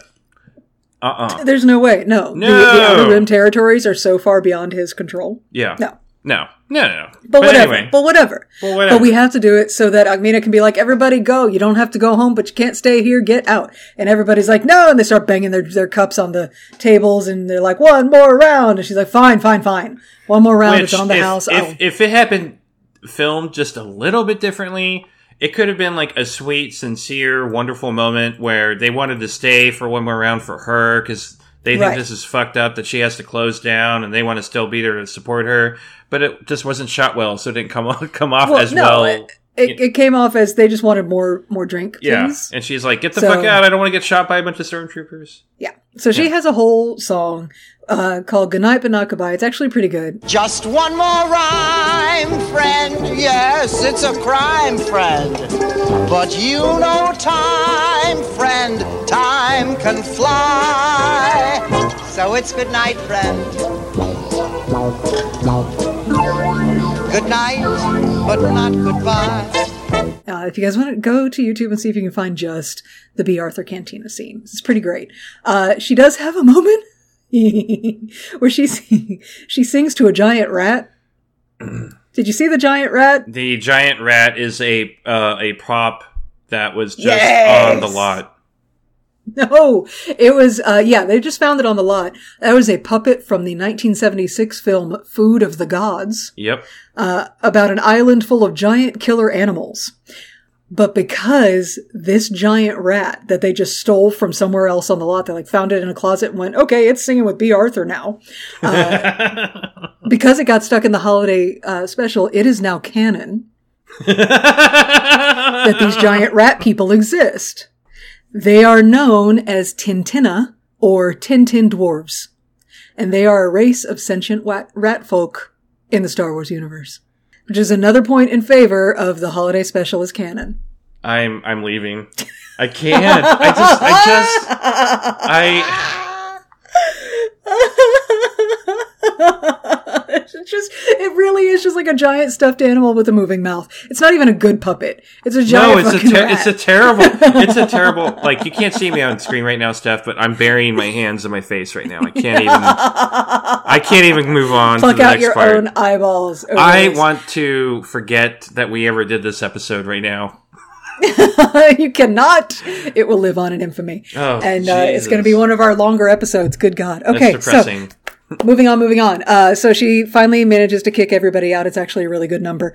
But uh, the the enforced imperial broadcast is over. We're back to uh, Ka- Kazook, the planet Kazook. uh, where the Imperials are getting called away from Malla's house, but they leave one trooper behind because that one trooper has any fucking chance in hell against a family of Wookiees. That's what I'm saying. Yeah, It's like, okay, Like, well, I'll just what? throw his ass over the side right now. Like, what's he gonna do? exactly.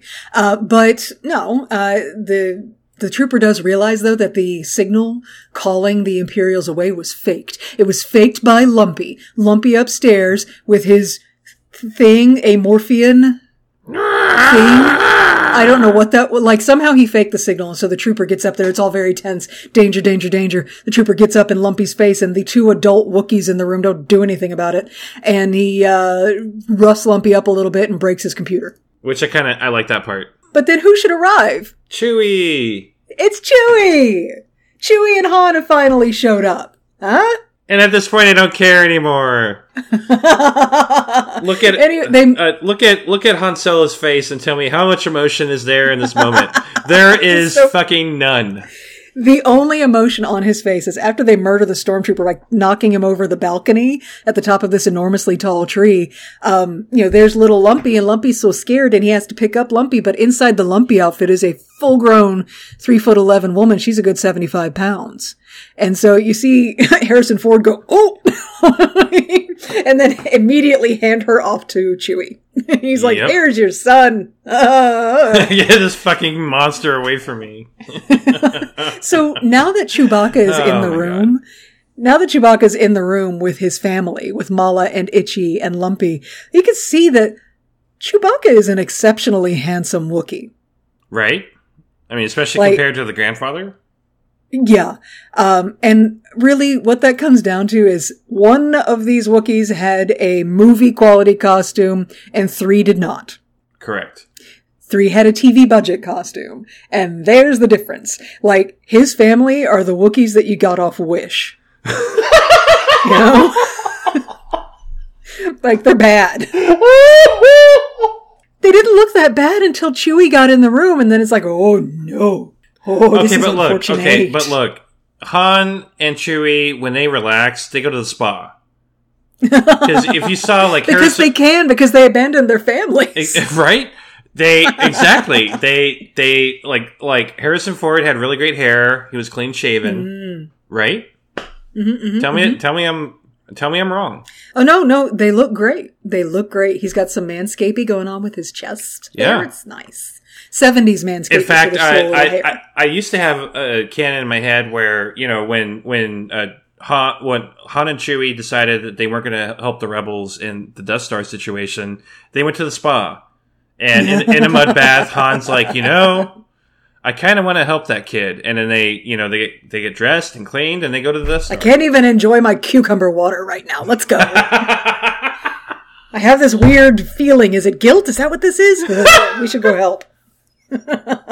Just like that. And thus the spa head canon was born. Yeah. There you go. Okay, okay, okay. So, uh, they're like, hey, we made it back for Life Day. Here you go. And Han's like, I gotta bounce because I'm not staying here with you monstrosities. Because I'm uh, done. I, I, I, as an actor, am done. I'm done.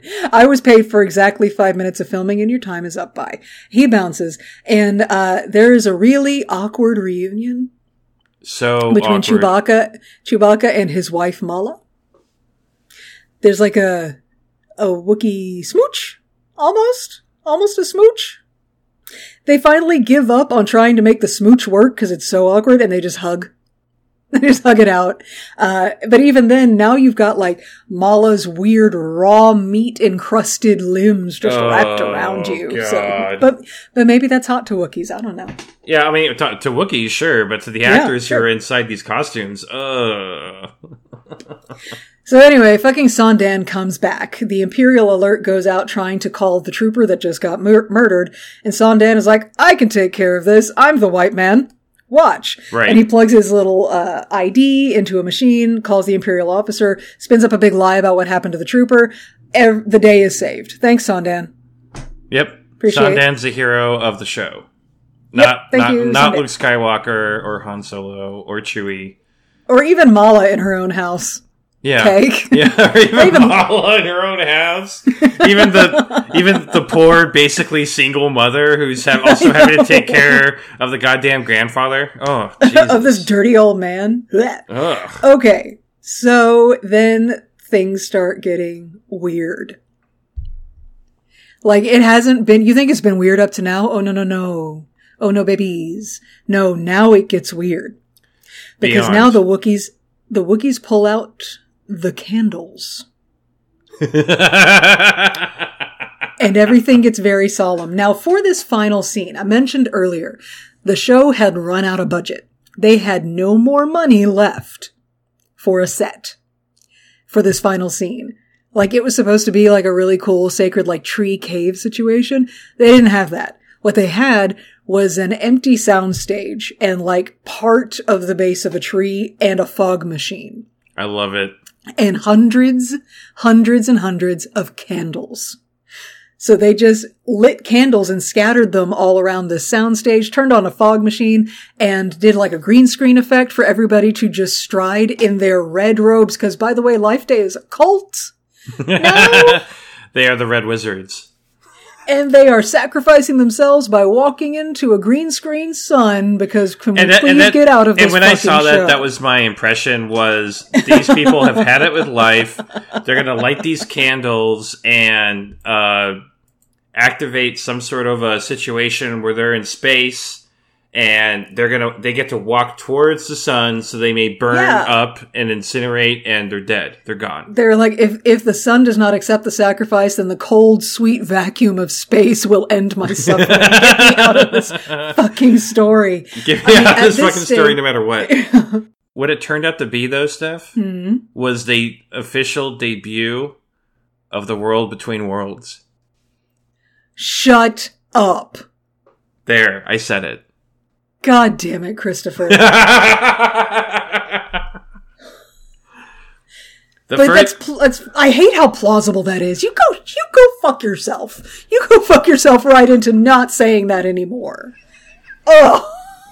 No, it's super plausible. I hate you now. this is the only thing that I have been looking forward to is telling you this thing. this is it. This was horrible to watch. I am so angry right now. Dave Filoni, if you can hear the sound of my voice, A, I'm sorry for everything that I've said prior to this episode. But B, um, did you see this? Is this, is this the inspiration? Is this the inspiration for the world between worlds? Is this, is this where you got it? don't answer that. Don't answer that. I don't want to know. I don't need, I need to not know that that's true. I can't, I can't. And here we are. I quit. I quit the show. I love how we both quit this show the same episode. Fuck Star Wars. I hate it. I'm flipping a table. I'm done. Fuck your dark side divas. Okay, Oh but let, God, let's let's just get worlds. through. Let's, we got one more scene. Okay, okay, okay, okay, okay. So by this point in the production, George Lucas is completely checked out. He's Oh, he's, he's, making he hasn't Empire come back in weeks Back. at this point. yeah, they have. They he hasn't even met half the people involved in this show. They don't know. Uh, and multiple sources of people in production say that everybody knew by this point in filming. Everybody knew it was terrible. Everybody knew it was awful what they had made, but they had to finish it because paycheck, because contract. So okay, what what how what's the cherry on top of this particular shit sundae that we've been sitting in for two hours? Tell me. so Princess Leia. I can't even fucking say it. Princess Leia, uh, Princess Leia has a official Life Day song that she would like to sing. That goes to the melody of the Star Wars theme song. A day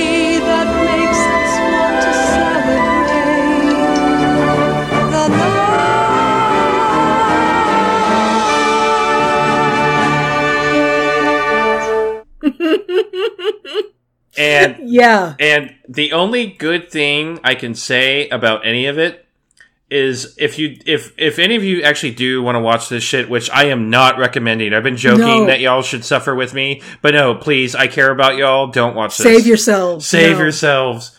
but if you do, I want you to keep a very close eye at every opportunity you have to watch Harrison Ford's face. Yes! Oh my god! I was consider it's in my notes right here.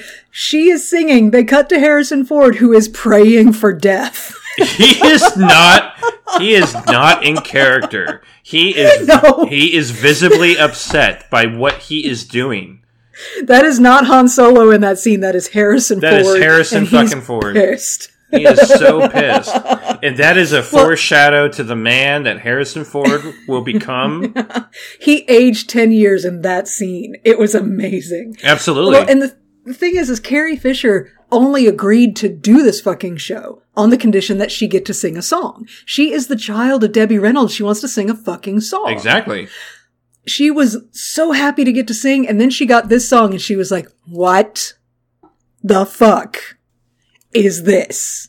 She hated the song, but now you got to sing it because you insisted on a song, and here's your song, bitch. Sing. Do it. God. Anyway, so the oh song is mercifully short. By the way, Luke Skywalker was also supposed to have a song. And Mark Hamill talked them out of it. God bless mark hamill Yeah, he's a brilliant young man at the time. Uh, he is a national treasure. So the song is mercifully short, and it segues clumsily into the Star Wars triumphant march music from the end of A New Hope, when the when only two of the heroes of the rebellion get medals and Chewie doesn't get anything. That scene. Ugh. It is a blatant and transparent uh, ploy because now that music starts to play and we sort of like do a fade dissolve over Chewie's handsome furry face and they show a montage of scenes from A New Hope. yep And so now we have the most blatant and desperate ploy uh, to to hopefully save this production and remind the audience that, by the way, there really is a really cool movie behind this shit show that you just sat through for ninety minutes, you trooper. And uh, please, please forgive us. Remember the cool movie. Remember that there's another movie coming out. And look, Star Wars is cool. What you just watched wasn't cool, but Star Wars is cool, huh? Yeah, and also this is also the uh, uh you know because again people don't get to see footage of Star Wars all the time because of the lack of access. So yeah, I mean It's not like that anybody had like a DVD. No. there was no. There was barely. There wasn't even nothing. VHS at the time. Yeah, no. there was nothing. nothing. Yeah, So this was this was crumbs. This was morsels of of real Star Wars sprinkled on at the end. You think it's the end? Is it the end though? No, no, Oh we're still not done. No, no, that was the end. No, there's one more scene. There's a little denouement at the end, if you will, uh, where Chewbacca and his family, the four Wookiees, they gather around a, din- a dinner table, apparently Life Day dinner. But if you look at the spread that's in front of them, did you see? Did you see what they were going to be eating? What are they going to be eating, Steph? It looked to me like Jareth the Goblin King's crystal juggle balls. That's exactly what I have in my notes. Get out of my brain, you I bitch. hate you. But but I was but literally at this when I saw this, I I didn't I did not finish it. I will confess for the first time, I did not finish watching. You didn't make it to the credits? No, I I was like, I'm You fucking done. Slut. Oh, I I was you're done. weak. I am weak. Oh yeah, fuck yeah, fuck yeah. I'm weak. we would all be weak nigh unto death by this point. I was so exhausted, but I had to st- I had to see it through. I had to get to the credits. I had to see the names of the people who will fo- forever have this albatross of a production hung around their necks. so that was nice. But anyway, yeah. So the family sit around to their Jareth's balls dinner and uh, bow their heads and happy life day, everybody. Are we done? And that's it. We finally get to the credits. Holy shit. The show is over.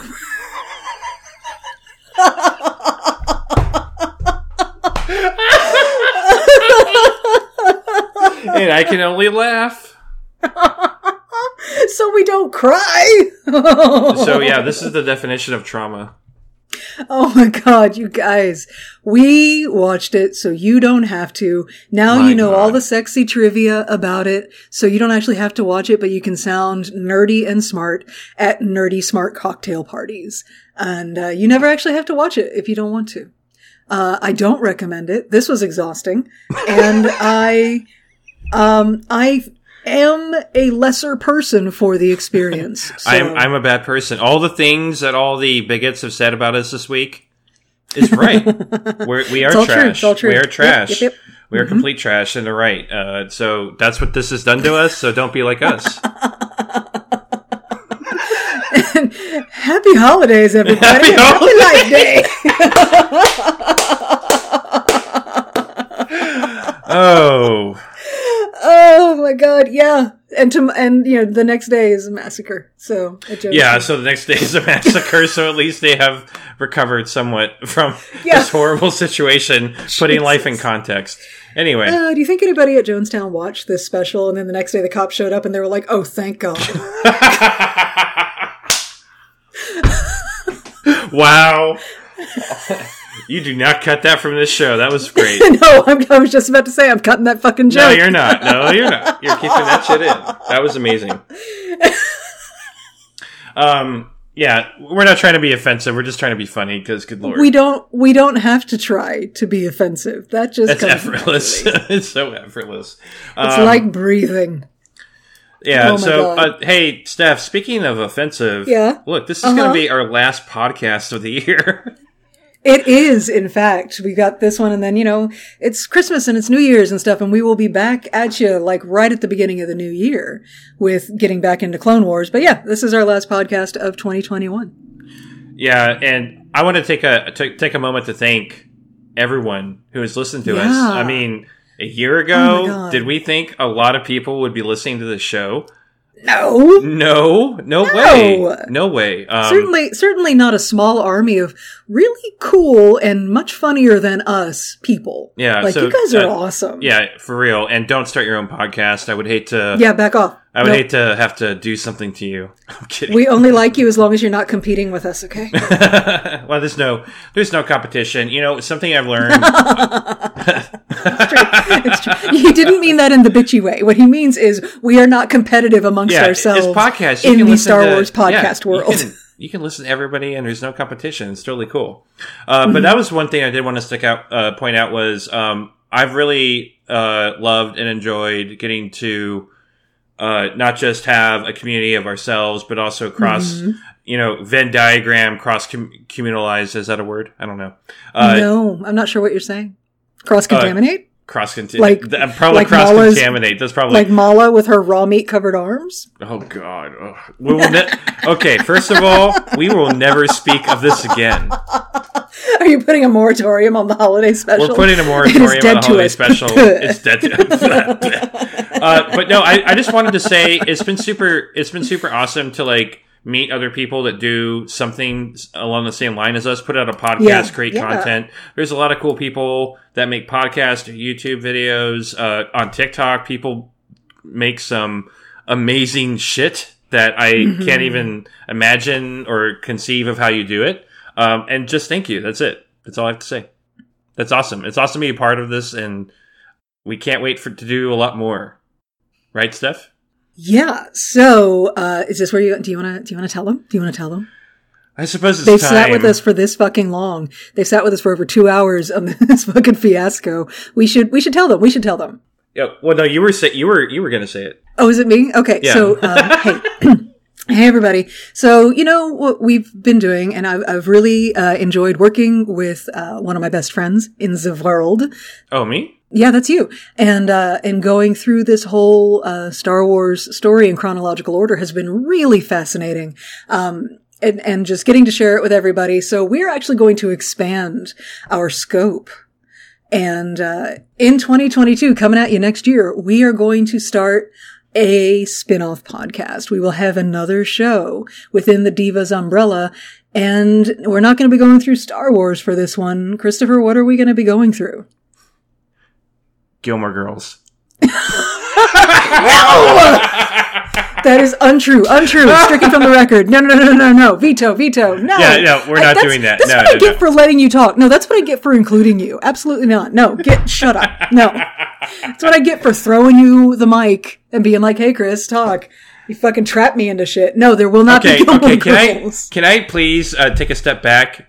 There is a saying you used to always say: you can't blame uh, you can't blame a puppy for having four feet, four- right, or four paws, whatever it is. No, you're absolutely correct. You put Yeah, me, you put me in a fucking position where I was gonna say something funny, and I took it. So what are you gonna do? No, uh, Can't blame a dog for having four feet. That's Yeah. it. Uh, so y'all, uh, listen. Um, Steph and I are huge nerds. There are things outside True. of Star Wars we love, and uh, you may have noticed from time to time that there's another universe that we do talk about a bit. Uh, so Mhm. we are going to be doing a MCU uh, podcast very soon.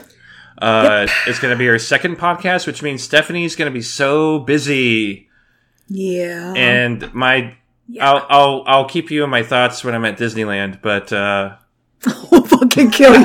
Oh my god. I hate you so much. okay. So yeah, uh, look for that. Uh, we will, you know, have, uh, obviously this particular announcement was super organized and thought out ahead of time.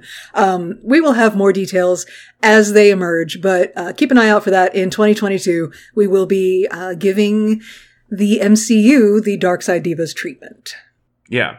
It's gonna be fucking great. It's gonna be fucking great, and I can't. Uh, and I'm very excited to do some Marvel stuff very soon. But don't worry, uh, Dark Side Divas is definitely coming, gonna be in 2022 uh, full force. We got a lot of 2022. Um, 2022. 2022. I don't know why my mouth We're suddenly so did fucking manic, bitch. This, this is this is all over the map now. But uh, no, Dark Side Divas isn't going anywhere. We're doing both. Yeah, for sure. We're doing both.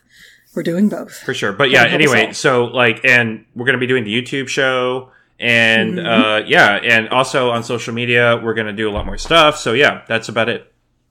Yeah, stick with us, guys. It's going to get real interesting real fast. So, do we have anything else that we want to talk about? No, I'm so outro? fucking tired, I'm so and I, I, I'm I'm traumatized. I want to go to bed. okay, so hey everybody, thank you so much for sticking with us through this journey. the caffeine has worn uh, off for both of us. Just FYI, that's what's happening. That's absolutely my frappuccino wore off several minutes ago. In case you couldn't tell. Okay, okay. Thank you for sticking with us. We really appreciate it. If you would like to hang out with us in between episodes, you absolutely can. You can find us on all the social medias. We are on uh, Facebook, Instagram, Twitter, and the TikTok as at Darkside Divas. Yeah, and you can also find us on any podcast platform of choice, be it iTunes, Spotify. Hey, speaking of Spotify, there's a new ratings uh, feature on Spotify. Oh my God, there is. So, so if you listen to us on Spotify, and at least 64% of you do, according to Anchor Analytics, Holy shit! right? Uh, please give us a rating, especially a five star rating, because I, I just really want it. Uh, so uh, that would be super cool. But yeah, we can be found on pretty much any podcast platform, and that's it. Just listen to us, check us out. We're awesome. Yeah. God, we hope so. Also, we have a YouTube channel, Dark Side. Divas. Just go to youtube.com, search Dark Side Divas, and you'll find us. We do uh, Q&A. We get a lot of questions from our listeners, and uh, sometimes we address them. but uh, nonetheless, it's just Steph and I being silly and whatever. Yeah, we're just being awkward on camera. It's a good time. Um, I think I think that's it. That's it. Are we done? I we're fucking done. I'm done. I'm Oh done. God, is it I am freedom? done. Is you can freedom? you Let's can go. keep recording. I'm gonna run away now. okay, bye guys. Bye. Bye. Love you.